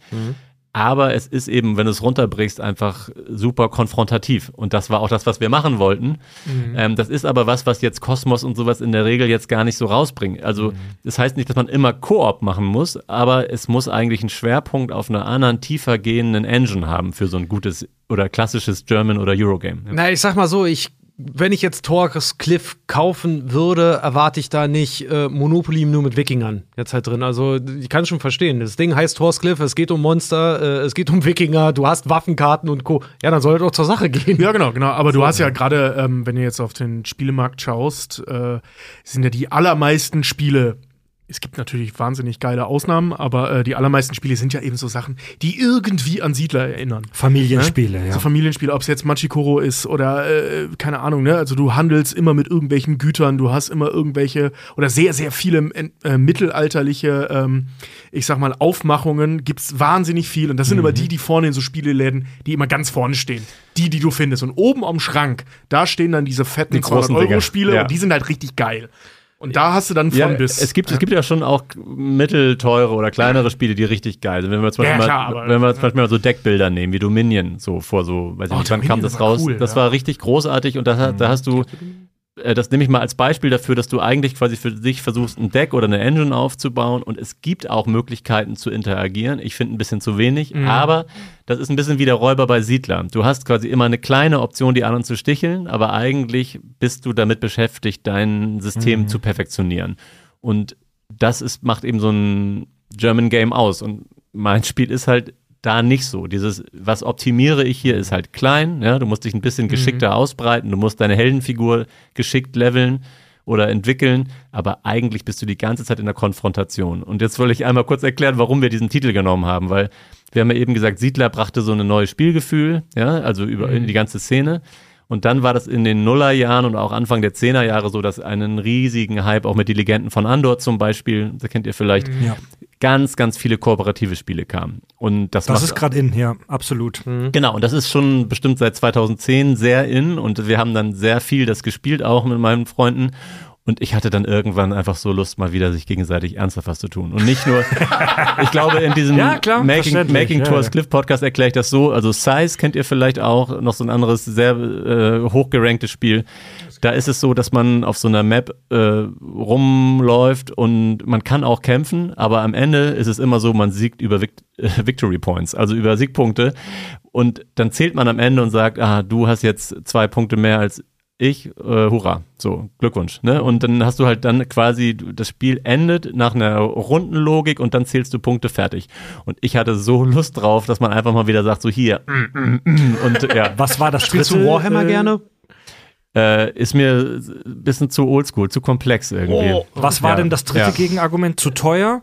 zu konfrontativ Ja. beziehungsweise nicht familienfreundlich. Ja. Und was war das dritte? Ja, das dritte ist jetzt auch tatsächlich nochmal ziemlich spannend. Und zwar war das ähm, nicht in innovativ genug. Also Mhm. wir waren ja, also das kam ja auf dieser Spielerautoren-Treffen da. Und da geht es ja quasi den Scouts darum zu gucken, was kommt jetzt mal so richtig aus der Basis an neuen Ideen, also neue Mechaniken, wo du sagst, ach, das hat noch nie jemand gemacht. Sowas wie Siedler, 95, boah, sowas gab's noch nicht. Und das suchen die halt ganz gezielt, weil da wissen sie, da können sie vielleicht noch mal wieder so einen Treffer landen, ja, der richtig groß wird, weil das halt einfach un Ja. Schwierig, Ja. das zu finden halt. Na, ne? natürlich, Es, genau, ist aber so, es ist immer so ätzend, weil wenn der neue heiße Scheiß dann da ist, ist Ja. es für alle immer so offensichtlich. Genau. Ist, Ja, ja, ja, genau. ja, Mann. Ja, klar. aber immer. Ja. äh, wahrscheinlich äh, hunderttausende Leute auf der Welt suchen den, den neuen Ja, heißen. Scheiß und dafür unter anderem kommen die halt zu dieser, diesem Treffen da, was ja auch völlig nachvollziehbar ist. Und ich habe halt in diesem Spiel keine riesige Innovation. Es ist eigentlich, wie ich schon sagte, das Kampfsystem ist ein bisschen oldschool. Du hast halt Heldenentwicklung, du hast halt, mh, ja, es ist halt irgendwie so ein bisschen, wenn man es jetzt so gelangweilt sagen, ein bisschen Standard. Aber irgendwie ist die Kombination halt so, dass es ja nicht nur mir, sondern auch vielen Leuten ziemlich Spaß macht. Weißt du, auch wenn es schon mal da war, heißt das ja nicht, dass es, dass es deswegen schlecht ist. Ich kann auf der anderen Seite aber auch natürlich die, die Scouts verstehen, die natürlich, ja, wie wir schon gesagt haben, den neuen heißen Scheiß halt irgendwie suchen. Mhm. Und wenn sie dann auf deins gucken und sagen, ja, pff, ist Das haben wir Sie- schon mal genauso Siedler, gesehen. Siedler von Katan, ähnlich. nur jetzt mit Wikingern ist seit 95 nichts Neues. Okay, aber Und, spricht ja nicht dagegen, dass ich äh, verkaufen würde. Als dann so klar war, hey, wir können das jetzt nicht, wir haben jetzt keinen Lucky Shot, wir können das nicht an einen großen Verlag verkaufen, ähm, bist du trotzdem dann noch weiter diese Reise gegangen und hast versucht, dieses Spiel trotzdem an den Start zu bekommen. Und dann habt ihr dieses Crowdfunding ähm, Projekt gestartet und da praktisch das Internet, die Crowd da draußen gefragt, hey, gebt ihr uns Geld dafür, dass wir dieses Spiel realisieren können? Genau so. Ich würde nur ein Jahr noch dazwischen schieben, weil es sind ungefähr Unbedingt. dazwischen noch, glaube ich, ein oder zwei Jahre noch vergangen. Ähm, in der Zeit habe ich einfach immer gemerkt, ich komme immer wieder auf dieses Spiel zurück im Kopf so. Ja, also ich weiß ich nicht, beim Sport machen oder so, irgendwie war ich dann, oder beim Einschlafen, war ich dann immer irgendwie wieder so, ah ja, da müsste ich ja eigentlich auch noch mal. Und Ja, das, das war ja geil und irgendwas, ja, Lässt sich halt nicht los. Ja. Richtig, das hat mich nicht losgelassen. Und deswegen habe ich auch immer so nach so Rückschlägen immer wieder weiter darüber nachgedacht. Und äh, das wollte ich jetzt noch unbedingt erzählen, weil wir eben darüber geredet hatten, wie der Klaus Teuber nach so äh, Rückschlägen dann in seinem Der Keller saß. Genau, wie der in seinem Keller saß und da selber an irgendwelchen Figuren gefeilt hat. Ich habe dann ungefähr ein Jahr später irgendwann nochmal wieder den Punkt gehabt, wo ich gedacht habe, jetzt ist es wirklich vorbei, ich finde wirklich keinen Verlag und äh, pf, jetzt ist mal auserzählt. So, und dann habe ich gedacht, bevor ich es jetzt aber in die Schublade pack und wegschließ und äh, das war's, will ich es wenigstens den Leuten, ich hatte das ja mit ganz vielen Freunden und auch dann wieder schon zweite, drittes Freundeskreise so äh, ausprobiert. Ich möchte wenigstens ein paar Leuten das irgendwie zukommen lassen, dann kann man, wenn man sich halt trifft, das nochmal spielen die nächsten 20 Jahre so, ja. Und äh, dann habe ich eine Mail geschrieben, dass ich das jetzt für 35 Euro bauen würde, das Spiel. Und dann habe ich das an Freunde geschickt und dachte, ja, vielleicht vier, fünf Leute möchten das jetzt haben. Und dann haben aber äh, dann 30 Leute das bestellt. Und dann habe ich angefangen, durch die Corona-Zeit auch äh, ja, über 20 Spiele zu bauen. So. Und das hat lange gedauert und Also 20 Mal Thors Cliff. Genau. Ja. Ja, und das hat lange gedauert und äh, ich war immer in so einer Werkstatt und habe da rumgefräst und so. Es war auch ein schönes Hobby und ja, aber weil es dadurch jetzt ja auch wieder noch weiter bekannt wurde, weil Leute das jetzt hatten, kamen immer noch mehr Anfragen. Ich meinte immer, nein, ich baue auf keinen Fall noch mehr Spiele. Es geht ja gar nicht so. Und, Und ja. in irgendeine große Fabrik geben konntest du das nicht, weil die Auflage halt zu klein ist. Die fangen wahrscheinlich erst ab 10.000 Stück an, überhaupt solche Sachen zu produzieren. Genau, und da kommen wir jetzt super Überleitung zum Crowdfunding. Ich habe dann irgendwann gedacht, nee, die, ich bin da immer noch in Gedanken dabei, die Nachfrage, die kleine Nachfrage reißt nicht ab. Und dann kam, glaube ich, die zweite, der zweite Corona-Winter und ich habe gedacht, entweder wirst du jetzt depressiv oder du versuchst das jetzt. Und dann habe ich, ja, und ja, ich hatte, ich bin ja selbstständig und es, die Jobs gingen so ein bisschen runter und da habe ich dann irgendwie, auch, auch die, die Band, in der ich bin, hat dann gar nicht mehr gespielt in der Corona-Zeit natürlich. Und dann habe ich gedacht, jetzt versuchst du das mal. Und dann habe ich mich ein Jahr lang darauf vorbereitet, ein Crowdfunding zu machen, weil wir dann gesagt haben, okay, wir versuchen das mal die große Stückzahl zu machen und die ist äh, für dieses Spiel jetzt bei Ludofakt in Bayern genau 1000 gewesen. Also unter 1000 können wir nicht machen. Und ähm, ja, das bedeutete halt, wir brauchten, um dieses Spiel zu produzieren, die niedrigste Zahl, die wir erreichen konnten, war 50.000 Euro, weil darunter hätten wir das Spiel nicht finanzieren können. Um diese 1000 Stück zu erreichen, für die es sich lohnt, die Fabrik da anzuwerfen. Wow. Und die habt ihr aber erreicht dann. Ja, und dann haben wir ein Jahr das Crowdfunding vorbereitet und dann war ein Monat lang Crowdfunding und dann ist es super gestartet, dann kam fast drei Wochen fast gar nichts und dann am, Oh. Ende, am Ende haben wir es dann ganz, ganz knapp geschafft, ja. Ja, krass. Glückwunsch. Das, Ja. ja. ja, das beschreibst äh, du in dem Podcast ganz gut. Am Anfang wart ihr total euphorisch, Ja. weil die ersten paar Tage es richtig abging. Ja. Dann ist lange nichts passiert Ja. und ganz viele Leute haben euch schon äh, gesagt, naja, das wird nichts mehr, weil Crowdfunding-Projekte entscheiden sich in den ersten paar Tagen. Mhm. Und dann kamen am Schluss aber doch noch ein paar Leute dazu. Mhm. Wahrscheinlich auch viele aus der Kack- und Sach-Community, weil wir haben das in der Story damals repostet. Mit Sicherheit, ja. Ja, wunderbar. Ja, also, also wir haben, das muss man ehrlich dazu sagen, auch quasi in diesen zwischen zweieinhalb Wochen, die es so plätscherte, ja, auch quasi selber nochmal was reingelegt. Also mein, mein Vater hat mir nochmal Geld gegeben, ich habe nochmal geguckt, wie viel kann ich nochmal reinstopfen, um dieses Ding irgendwie am Laufen zu halten. Oder eben auch einfach nochmal wieder alle Freundeskreise angeschrieben, ob nicht noch jemand das noch haben möchte. Und dann haben wir aber die letzten, ja, was waren das, vier Tage tatsächlich nochmal 10.000 Euro eingenommen. So. Krass. Stark. Voll geil. Ich sag mal so, neben diesem ganzen, das ist jetzt ja sehr so dieser, dieser, dieser handwerkliche und betriebswirtschaftliche Hassel dahinter, ne? Muss Geld ran schaffen, muss das Ganze halt auch irgendwie fertig kriegen. Bestellungen äh, türmen sich, aber du schaffst am Tag nur drei Figuren zu fräsen oder so, ne? Ganz allgemein jetzt bei der Entwicklung des Spiels, was war denn so der ätzendste Part eigentlich, als du selber auch das Regelwerk dir überlegt hast? Gab es irgendwo mal einen Punkt, wo du gesagt hast, ich komme da jetzt nicht weiter? Weil ich stelle mir das mal so knobelig halt auch vor, dass du irgendwann da sitzt, ich habe hier eine Regel, ich habe hier eine Regel, ich habe hier eine Regel, das macht doch alles Sinn, aber wenn das irgendwie so und so und so angewendet wird, hat man so eine Pattsituation und dann wird es irgendwie scheiße und da kommt man nicht raus, muss man sich selber rausknobeln. Gab's das?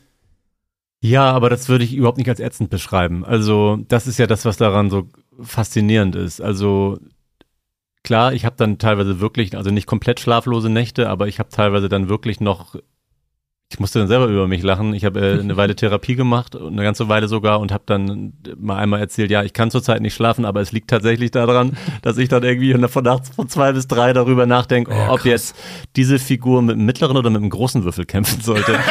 und, äh, und solche Sachen, ja, da kann man zu sich schon wahnsinnig reinfuchsen, aber das ist auf keinen Fall der ätzende Part. Das ist ja das, was daran so unglaublich faszinierend ist, weshalb es mich auch nicht loslässt. Und Ja. was war dann der ätzende Part? ja, der liegt irgendwo, ja, den kann ich ziemlich genau auf den Punkt bringen. Der ätzendste Part war schon dann beim Crowdfunding die Treffen mit Testpersonen, also Testspielenden, wo ich das ja natürlich versucht habe, ganz viel anzuleiern. Vorher, dass in dem Monat viele Leute das Spiel auch sehen. Und wir waren in der Phase, irgendwie hatten wir erst 30, 32.000 Euro. Wir brauchten noch 20.000 Euro.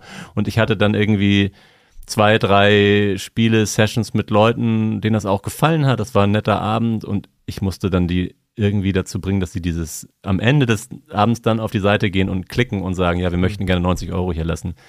Sonst war der ganze Abend irgendwie sinnlos. Ach so, dass die Werbetrommel Ah, okay. rühren bei den und das, Testern. Ja, das war und, ätzend, und dieses ja. Gefühl, dass ich eigentlich nur da bin, um, um ich Als würde Verkäufer, ja selber auch ja. nicht immer, wenn ich irgendwo mal ein Spiel teste, was ich dann ganz cool finde, sagen, ja, hier hast du einen Huni. So. Kommst schnell dir wie ein Bittsteller vor. Oh, dann und das war so unangenehm. Ja, das war das Schlimmste. Verstehe. Wie Das gehst, also dein Spiel ist ja jetzt fertig, ne? Mhm. Dein Spiel ist fertig. Ich gehe mal fest davon aus, äh, bei dir ist es im Kopf wahrscheinlich immer noch nicht fertig. Wie gehst du mit Kritik um, wenn Leute das jetzt spielen und wirklich ähm, eine legitime Mhm. Kritik an einigen Spielepunkten haben? Nimmst du das gerne an oder sagst du, fickt euch, ich habe da echt lange dran gesessen, so akzeptiert das jetzt? Oder Ja. sagst du, nee, ist ein geiler Punkt, äh, baue ich irgendwie in die nächste Version ein oder so?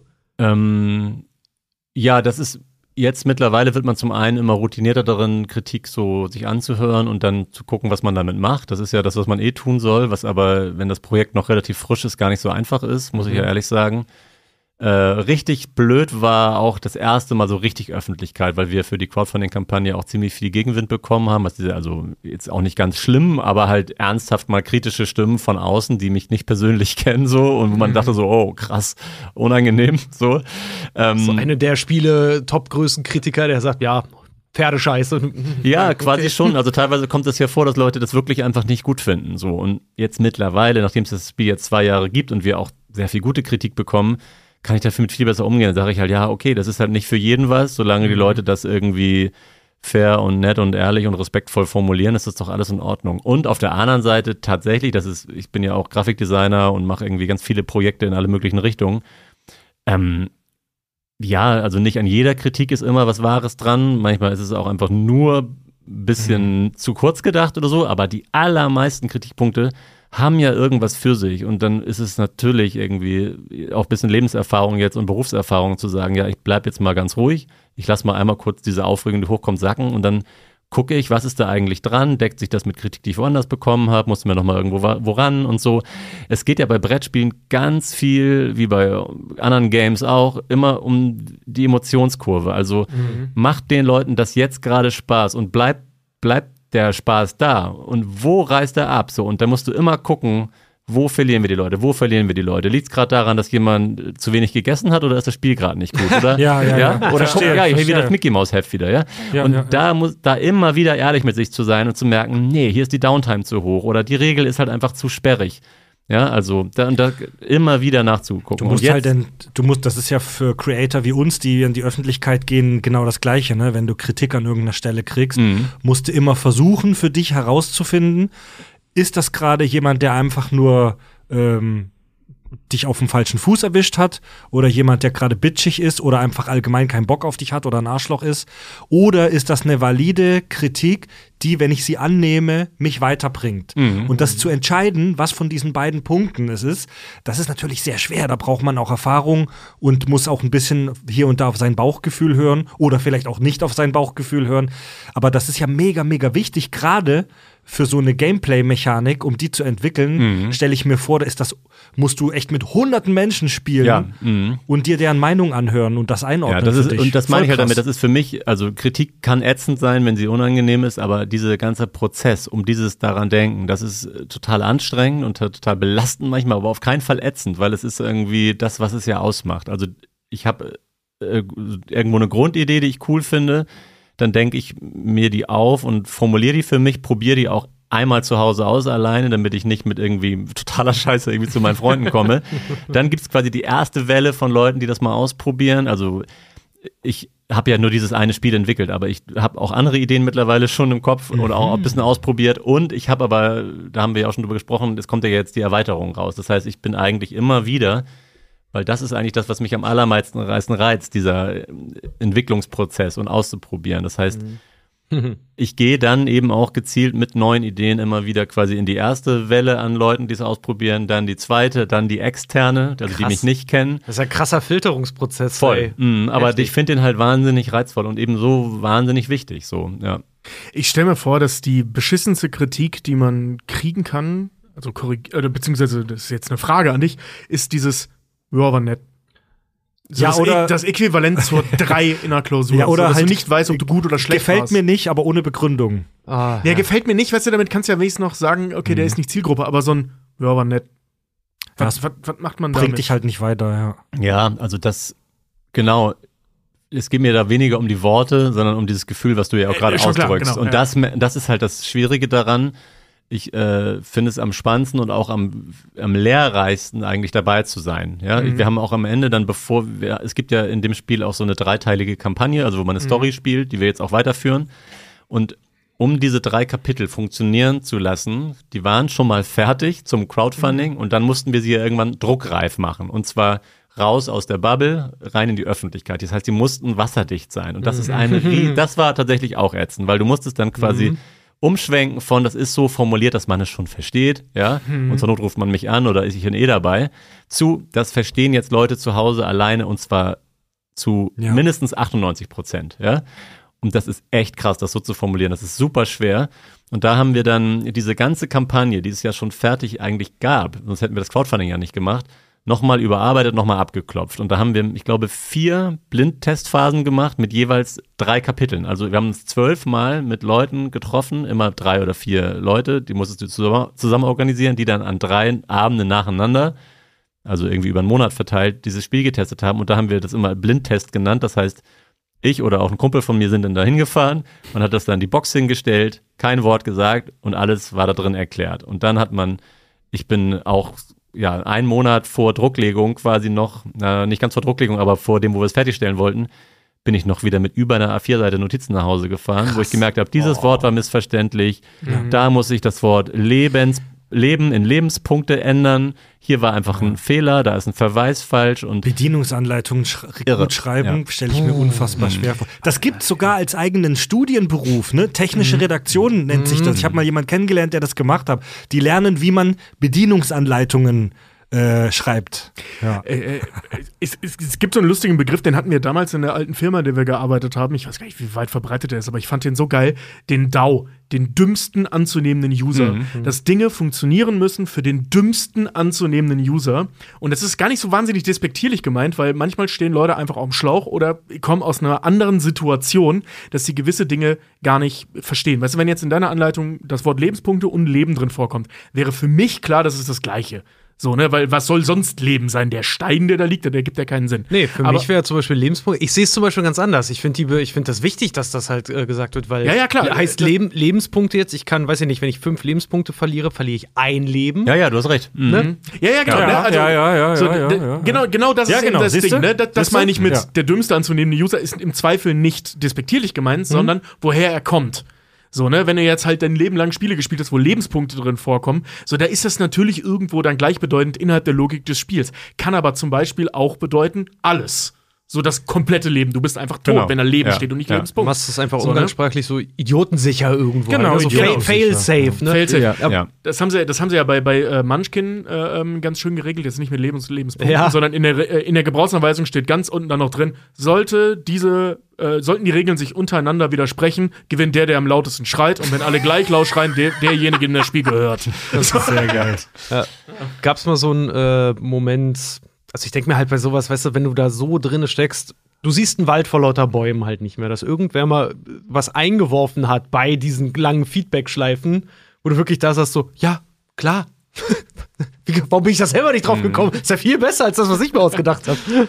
Ja, so, äh, so in der Dimension nicht, aber immer mal wieder gibt's schon so krasse, es gibt schon so krasse Aha-Momente, wo ich dann irgendwie dachte so, ah ja, also das ist, das habe ich auch schon in anderen Podcasts gehört, wo ähm, Leute, die Spiele entwickeln, sich äußern, dass man halt, das wollte ich vorhin auch erzählen, ich denke mir selber was aus, dann muss ich das einmal testen mit dem engeren Kreis und da merkt man schon, ah, das funktioniert überhaupt nicht. Oder das sind auch oft erst die Runden oder auch dann der nächste Kreis, wo man merkt, okay, diese Regel bedeutet aber, ja, so kann man das auch auslegen. Ah, äh, d- dass man quasi so einen so einen Loop gebaut hat, wo plötzlich Sachen ausgehebelt werden. Geil. Andere Menschen würden anfangen, ihr Umfeld umzuerziehen. So dass Ja. sie die Regeln Ja, ja, so ein. Exploit halt. Ja, also ich habe, praktisch, ich hab, es gibt ja vier verschiedene Charaktere, so und dann gibt's ja auch jetzt in dem nächsten Kickstarter wieder vier und dann immer zu gucken, die haben so leichte Sonderfähigkeiten auch und dann zu gucken, was bedeutet das eigentlich im Spiel, wenn man zu dritt, zu vier, zu zweit spielt. Du kannst ja auch zu zweit spielen. Übrigens die äh, strategischste Variante, dann fällt da die Diplomatie weg, ja, dann geht's richtig eiskalt. Aber das war dann für mich immer so, dass ich habe dann quasi gesagt, hm, atmosphärisch wäre das cool, das müsste auch von der, Atmos von der Spielmechanik funktionieren. Und dann habe ich das mit meinen gezielten zwei, drei Freunden, bei denen ich weiß, die reizen das aus, ausprobiert. Und die haben das dann so übertrieben, diese Mechanik, die dieser Charakter hat, auszureizen. Und dann, dann checke ich erst, was bedeutet das eigentlich? Das, das fand ich super Die haben spannend. das dann exploitet. Also das Ähm, Balancing praktisch. ja. Mhm. Mhm. Äh, Ich, ich bin mir sicher, dass du allein über diese Entwicklung stundenlang sprechen könntest und diese ganze Gameplay-Mechanik finde ich mega spannend, wie du das alles da gebalanced hast und so. Äh, keine Ahnung, wie man, wie man da irgendwie auf einen Konsens kommen soll. Und nachdem das Spiel dann entwickelt war, sage ich mal, bist du ja dann praktisch, wie soll ich sagen, in den Wahlkampf gegangen. Also du hast ja eine riesen Promotour gemacht, du hast dich mit Influencern auseinandergesetzt und denen das Ding geschickt, du hast viele Testspielabende gemacht mit Leuten, du hast äh, Connections angezapft. Äh, wie war das? Du musstest das ja auch noch bekannt machen. Du hattest ein geiles Spiel, das so in deiner Bubble äh, hier in Hamburg mega abging und dass die Leute mega gefeiert äh, haben. Aber du musstest ja noch rankommen an, wie war die Formulierung in deinem Podcast, an neutrale Reichweite. Also Leute, die dich gar nicht kennen Ja. und denen du aber dieses Spiel jetzt schmackhaft machen musst. Wie war das? Man muss ja dazu sagen, das Spiel ist ja immer noch unbekannt. Also es ist ja noch so klein. Wir haben ja nur 1000 produziert und wir haben noch welche. Ja, das heißt, es haben noch. Ein Ja, Nischenliebhaberphänomen. es haben ja, äh, es geht gar nicht anders, noch weniger als 1000 Leute dieses Spiel. Ja. Und, ähm, Leute jetzt investieren, Erstauflage, kann mal wichtig werden. und ähm, da, Ja, also zum einen bin ich jemand, dadurch, dass ich Grafikdesigner bin und schon lange in der Band war, wir, war ich es ein bisschen gewohnt, dass man immer so ein bisschen auf sich aufmerksam machen muss. So und deswegen, und ich habe da auch keine Berührungsängste. Ich komme jetzt gerne heute hierher. So, ja, also das jetzt- Obwohl du so viel über uns gehört hast. das, das heißt, es ist jetzt grundsätzlich erstmal was, was mir nicht schwer fällt, da so ein bisschen Kontakte zu knüpfen. Was uns aber total fehlte, war halt irgendwie Marketingerfahrung, also jetzt mal richtige Marketingerfahrung und auch Geld. Also, weil das ist das, was wir jetzt auch checken. Wir sind ja gerade seit, ich sag mal, Anfang Dezember, jetzt, weil im 1. Februar geht's ja los, schon wieder richtig am Rühren. Wir haben viel dazugelernt die letzten drei Jahre. Was aber auch bedeutet, dass wir bereit sind, mehr Geld in die Hand zu nehmen vorher, weil wir wissen, ohne geht's halt nicht. Also wenn du nicht auf Boardgame Werbung schaltest oder auch mal so ein YouTube-Video ein bisschen pusht, dann Aha. kriegst du halt eigentlich überhaupt fast keine Reichweite, zumindest nicht innerhalb von zwei Monaten. Ja. Ganz kurz, Boardgame Geek ist für alle, die nicht so in Boardgames sind, die Adresse im Internet, das ist so die Brettspiele Fibel online. Okay. Also das Forum, ne, wo Mhm. alle, alle Spiele gelistet sind und du kannst sie bewerten und schreiben. und Musstet ihr auch Influencern Geld geben, damit die über euer Spiel sprechen? Habt ihr sowas gemacht? so. Ja, aber wirklich nur wenigen. Also viele von den, ich sag mal eher mittelgroßen, es gibt ja ganz viele YouTuber und Instagrammer, die halt über Brettspiele berichten und ähm, die testen und Ja. posten und sonst was. Und die meisten, wirklich die allermeisten machen das umsonst. Die nächste Welle macht es dann für, ah, dann kriegen wir aber ein Spiel, oder? Was ja bei mir immerhin 130 Euro sind. ähm, und dann gibt's schon welche, die dann wirklich noch größer werden, also die dann auch Geld dafür nehmen. Also jetzt zum Beispiel letzten Monat habe ich gerade 600 Dollar in die USA geschickt für ein Review, was wir da kriegen. So, ja. Ja, aber also bei uns, wir legen ja alles offen, bei uns lief jetzt alles kostenlos. Wir haben uns nur darauf geeinigt, dass du einmal nass unsere Toilette durchwischst nachher. Ja, ich, ich muss nass sein dabei, ne? ja, ja. Nein, Schon mit natürlich deinem nicht. Körper. Natürlich. Äh, hier, wir kennen dich ja durch den Delio tatsächlich. Du Ja. bist äh, in der, im Freundeskreis von Delio, im Bekanntenkreis. Dadurch sind wir auch auf dich und auf das Spiel aufmerksam geworden. Ist halt auch mal voll geil, mal jemanden zu kennen, der äh, halt nicht irgendwie sagt, ich habe mir mal ein Spiel ausgedacht und du denkst, oh, was kommt denn jetzt, sondern wirklich jemand, der wirklich ein Spiel mal gemacht hat. Ey, das ist ultra schwer. Ich Ja, halte mich ja, für Mann. jemanden, der solche Dinge eigentlich kann. Ich weiß auch, Hebben und ich damals ähm, haben zusammen gewohnt und wir haben uns mal als Hobby gesetzt. Weißt du was? Bis zum Ende des Jahres haben wir uns ein Spiel ausgedacht. geil. So ein, klein, Ja. ein kleines Ja. Spiel ausgedacht. Wann war Ende des Jahres? In zwei Wochen oder in Nee, das ist jetzt Monaten? acht Jahre her.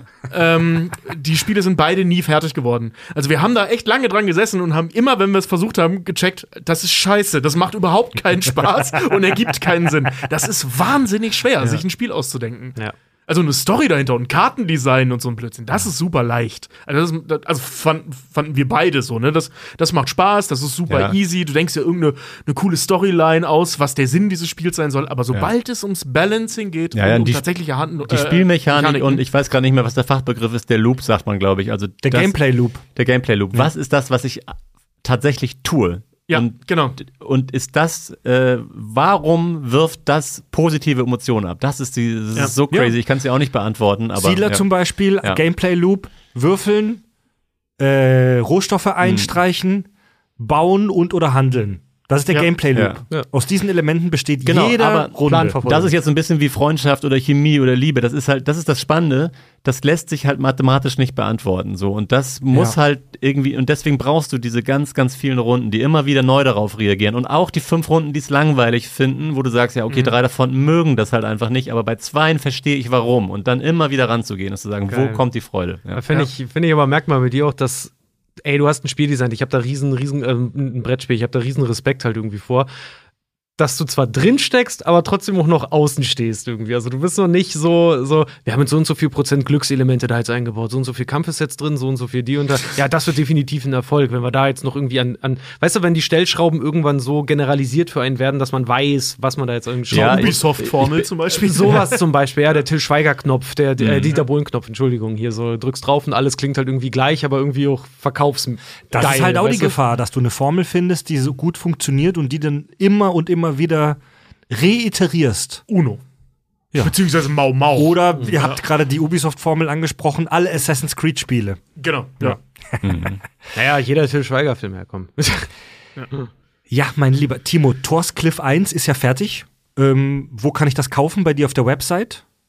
Genau, einfach auf dem Online-Shop torscliff.de. Mhm. Da findet man und man, da findet man das Grundspiel, aber auch schon die Miniaturenerweiterung, die Ja. wir jetzt schon angesprochen Das haben. Spiel ist, ich glaube, das ist jetzt klar geworden, das ist nichts für jemanden, der einfach mal eine schnelle Runde Kindermonopoly spielen will, sondern das ist etwas für Enthusiasten und für Leute, die wirklich Bock haben auf ein geiles, hochwertiges Spiel. Genau, es dauert Ja. aber trotzdem nur, muss man sagen, für so ein Spiel jetzt nicht sieben Stunden, sondern wenn man, also die erste Partie dauert wie immer eine halbe Stunde länger, weil man noch die Regeln Ja. lernen muss.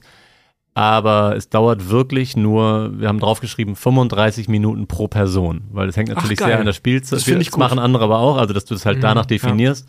Und das ist eine Zeit, wie gesagt, die erste Partie dauert länger, aber die auch eigentlich selten Mega. überschritten wird. Gefällt Also nach sehr gut. zweieinhalb Ja. Stunden, die erste Partie vielleicht drei Stunden, bist du auch wirklich durch damit. Also es ist Abendfüllen, sag ich immer so. Ja. Und Torscliff 2, die Erweiterung, die äh, erscheint jetzt, hätte ich fast gesagt, aber das Crowdfunding-Projekt, das startet jetzt diese Woche, Donnerstag, ab, also wenn ihr das jetzt frisch hört, Donnerstag, 1. Februar 2024. Und du meintest schon, das hilft euch sehr als Projekt, wenn die Leute bei äh, Kickstarter da einfach mal draufgehen und einfach auf Follow klicken, also Ja. dass Mhm. ähm, die die News zugeschickt kriegen, das kostet auch noch nichts. Nee, genau, man kann völlig unverbindlich schon mal die Seite aufrufen und dann ja dem Projekt folgen, weil das einfach für den Algorithmus gut ist und weil dann auch andere sehen, ah, da interessieren sich Leute für, das wäre super, weil wir haben eigentlich eben faktisch, wir haben kein Marketingbudget, alles, was wir jetzt machen, gehen wir quasi gerade in Vorleistung und ja, es ist einfach super schwer, Reichweite zu Ich würde sagen, erzeugen. ey, riesen Respekt dafür. Es ist so schwer, was zu erschaffen, so einfach was zu vernichten. Äh, eine Frage habe ich noch. Du musst, du bist sehr beschäftigter Mann. Du musst tatsächlich jetzt in zehn Minuten hier auch abdüsen. Deswegen müssen Oh, wir auch Mhm. gleich leider, leider, leider Schluss machen. Ähm, eine Frage habe ich noch, wenn man Torscliff 1 mal ausprobieren möchte, gibt es eine Möglichkeit, das irgendwo für Umme unverbindlich einfach mal Test zu spielen? Genau, also für Hamburger ist es so, dass im Würfel und Zucker auch ein Exemplar steht. Die werden dann auch, wenn das hier ausgestrahlt wird, noch Miniaturenbox von uns dazu bekommen haben. Da kann man das also hochwertig und voll ausprobieren. Das ist ein Brettspiele-Café hier in unserer Straße. Eilbig, ne, heißt es hier, ne? Albiger ja. Weg, ja. Genau. Und ja, wir sind halt auf den Messen. Also in Berlin oder in Essen werden wir auch wieder das Spiel vorstellen. Ja. Stark. Aber nur, das muss nicht falsch verstehen, das Brettspielcafé ist jetzt nicht neben unserer Firma, weil die Straße ist ewig lang. Ja. Aber Ja, ja. Es, das heißt nicht, dass man uns nicht ab und zu mal da antrifft. Ja, ja. wunderbar. Super. Ja, geil. Neben all diesen äh, Gesellschaftsspielen, wo man Popel aus Nasen zieht oder Scheiße aus Toiletten rausspült, mal was anderes. Das ist nämlich auch so ein neuer Brettspieltrend seit ein paar Jahren, so Ekelgames. Ja. Es gibt da dieses wunderbare Spiel Kacke-Alarm, wo man mit so einem Plastikpümpel ein Scheißhaus pümpelt und alle paar Züge springt einem so ein Plastikstück Scheiße Schön. entgegen. Ja. Das haben wir schon zwei oder dreimal geschickt bekommen von Ja. Hörern und Hörerinnen. Also alle, die jetzt auf die Idee kommen, da, uns das zu schicken, wir haben das hier. wir genau. haben das hier und wir spielen es jede Nacht. Genau. Wir haben auch die Scheiße-App und was auch immer ihr uns gerade schickt. Ach ja, stimmt, Drachenzähmen leicht gemacht wird verfilmt. Ich, woher ich das weiß, keine Ahnung. Fantastisch, Leute. Ja. Bevor wir Feierabend machen, habe ich noch was kleines Angenehmes zum Rauskommen, weil wir gerade über skurrile Spiele gesprochen haben. Und zwar ähm, die seltsamsten Brettspiele, die es äh, so in über 100 Jahren Brettspiel, also kommerzielle Brettspielgeschichte äh, Geschichte gab. Nämlich zum Beispiel äh, Eine gegen eine. Das ist ein Spiel, das ohne Regeln kommt. Die muss man selber rausfinden, während man spielt. Ich weiß nicht so genau, wie das aussieht. Aber so funktionieren ja auch zum Beispiel diese Exit-Spiele, diese, diese Escape Room-Spiele. Da weißt du auch nicht, wie es geht. Das findest du im Laufe des Spiels raus. Ähnlich wie Kacke-Alarm ähm, und das Popelspiel funktioniert auch Mr. Pups. Da legt man Karten ab, ähm, bis es zum Pupsen kommt. So heißt es im Pressetext. Großartig. Äh, einige historische Kuriositäten. In den 30ern gab es ein äh, kommunistisches Antimonopoly. Kommunopoly? Como, Ko, Konopoly. In den 60ern erschien Ku Klux Klan, The Board Game. Alter. Als Pro- oder Anti-Kuckucksklan-Game. Ich habe es nicht gespielt. Ich habe ein Foto davon gesehen. Es war jetzt nicht so, dass du da losziehst und Leute aufhängst, aber es war wohl sehr verharmlosend. Okay. Ja, Ich habe gerade in Belgien das Spiel gesehen, Blitzkrieg. Fand ich auch sehr unangenehm. Ich habe aber noch nicht gespielt. ja. ja es Alter. gibt auch zum Beispiel das Spiel, es ist kein deutsches Spiel, aber das heißt Escape from Kolditz. Da muss man aus einem Nazi-Konzentrationslager entkommen. Äh, das Originalspiel wurde mit Hakenkreuz auf dem Cover released und wurde deswegen vom Markt genommen. Alter. Was für ein Marketing-Team. Ich wollte gerade sagen, Junge, ey. In den 80ern erschien Public Assistance Why Bother Working for a Living, in dem man als arbeitsloser Schmarotzer das äh, Sozialsystem ausnutzen muss. geil. Wissen wir über Shegik? Im Spiel War on Terror bekämpft man auf humorige Weise islamistische Terroristen. Ja. Kann man machen? Und auch sehr interessant, Capital Punishment, äh, natürlich aus den USA. Da geht es darum, Gefangene im Gefängnis zu exekutieren. Oh Gott. Cool. Ich hoffe, das ist wie bei hier Tritrap Traubenmatsch. Das dann der- Traum, Plitsch, Platsch, Traubenmatsch, dass dann da am Ende äh, die, die große Falle nicht funktioniert. Timo, vielen Dank, dass du bei uns warst. Ja, sehr gerne. Äh, bitte, liebe Hörerinnen und Hörer, wenn ihr Bock bekommen habt, Thors Cliff euch mal anzugucken und das vielleicht sogar zu erwerben oder euch zu unterstützen, dann schaut mal in die Episodenbeschreibung rein, da verlinken wir das und wir posten noch Fotos bei Insta. Und äh, richtig geil, dass du bei uns warst und wir wünschen dir echt sehr viel Erfolg Ja, Mann. für die Zukunft. Vielleicht kommt ja Kosmos oder Ravensburger doch mal bei dir vorbei. Wer weiß. Ravensburg. Raven, habe ich es nicht gesagt? Ravensburg. Ravensburger. Ja, vielen, vielen Dank. Es war cool hier bei euch. Danke. Sehr geil. Geil. Cool. Ey, danke, dass du das übernimmst, weil ich muss ganz ehrlich sagen, so, wenn für mich jemand damit betreuen, ein Brettspiel zu erfinden, ich glaube, ich würde irgendein Spiel mir ausdenken, was nur eine einzige Karte hat und die musst du werfen. Wenn du ein Auge triffst, kriegst du einen Punkt und hast gewonnen. Würdest du, Thor, wenn, wenn jetzt hier heute Kosmos Verlag kommt und sagt, ey, wir kaufen dir Thors Cliff ab, würdest du das machen? Ich würde mit denen darüber reden, ja. Mhm. Okay. Ich unterschreibe hier noch nichts. Du hast ja vorhin schon gesagt, leben kannst du davon noch nicht leider vom Spiele entwickeln. Nein, überhaupt nicht. Wärst du gern hauptberuflich Spieleentwickler? Mhm, Ich liebe Eugel damit, ja. Das macht mir schon sehr viel Spaß. Geil, Leute. Mhm. Dann unterstützt Thors Cliff, damit Timo dann in ein paar Jahren vielleicht als Vollprofi zu uns zurückkehren kann. Geh mal zu Late Night Berlin. So, wir kommen langsam zum Ende. Ja, da, äh, da fällt mir ein, ich habe auf Tour, ich habe leider deinen Namen vergessen, aber auf Tour habe ich mich mit einem äh, mit einem Paar unterhalten und er hat mir ein Spiel empfohlen, nachdem ich ihm erzählt habe, dass Ramona und ich, also meine Freundin und ich, auf der Suche sind nach Spielen, die man zu zweit spielen kann. Und er hat mir damals Everdell en- empfohlen. Ein Spiel kann man zu zweit spielen, geht auch zu viert. Und es ist vielen, vielen Dank dafür, für diesen Tipp. Ich habe mir das äh, noch geholt, indem ich auf dem Rückweg von der Tour noch aus dem Tourbus gesprungen bin. Everdale. Everdell. Everdell. Everdell. Cool. Und äh, das macht wirklich unfassbar viel Spaß. Also vielen Dank für diesen Tipp. Das zocken Super. Ramona und ich echt rauf und runter. Also, Tobis Geheimtipp äh, aus der Community, Everdell. Everdell. Ja, Leute, egal ob ihr Uno in Dauerschleife zockt oder euch bei Monopoly gegenseitig die Fresse poliert, äh, wo ihr uns hören könnt, das wisst ihr. Überall, wo es Podcasts gibt, jeden Montag eine neue Folge im Freefeed und jeden Donnerstag im Premium-Kanal. Der Premium-Kanal ist ja unser Crowdfunding-Projekt, äh, lieber Timo, wo die Leute Ja. uns äh, Geld geben ab 5 Euro im Monat und dann können sie unseren Premium-Kanal hören. Mega cool, dass das klappt, finde ich. Richtig cool. Gibt's auch als Voll Brettspiel an jedem Kontoautomaten. der, der, der Grund, warum wir das überhaupt in dieser Menge von Podcast-Folgen überhaupt noch machen können. Ja, dank der Unterstützung unserer lieben Leute. Richtig geil. Wenn ihr uns unterstützen möchtet, die Kakis, dann schaut mal vorbei auf kackundsach.de. Da ist das verlinkt mit dem Premium-Kanal. Ja, und äh, Merch von uns gibt's auf der Website. Alle Infos, auch die Tickets und die Infos zu unserer neuen Live-Tour auf kackundsach.de. Genau. So, Feierabend. Jetzt sehen wir eine Runde Toast Cliff spielen. Ja. Tobi, Richard, Fred und Timo sagen Tschüss.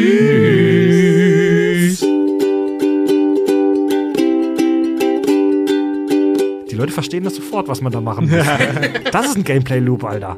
Ich wusste noch nicht, was das Wort ist, aber ja. Ciao. Ich Norden. dachte erst kommt Ciao.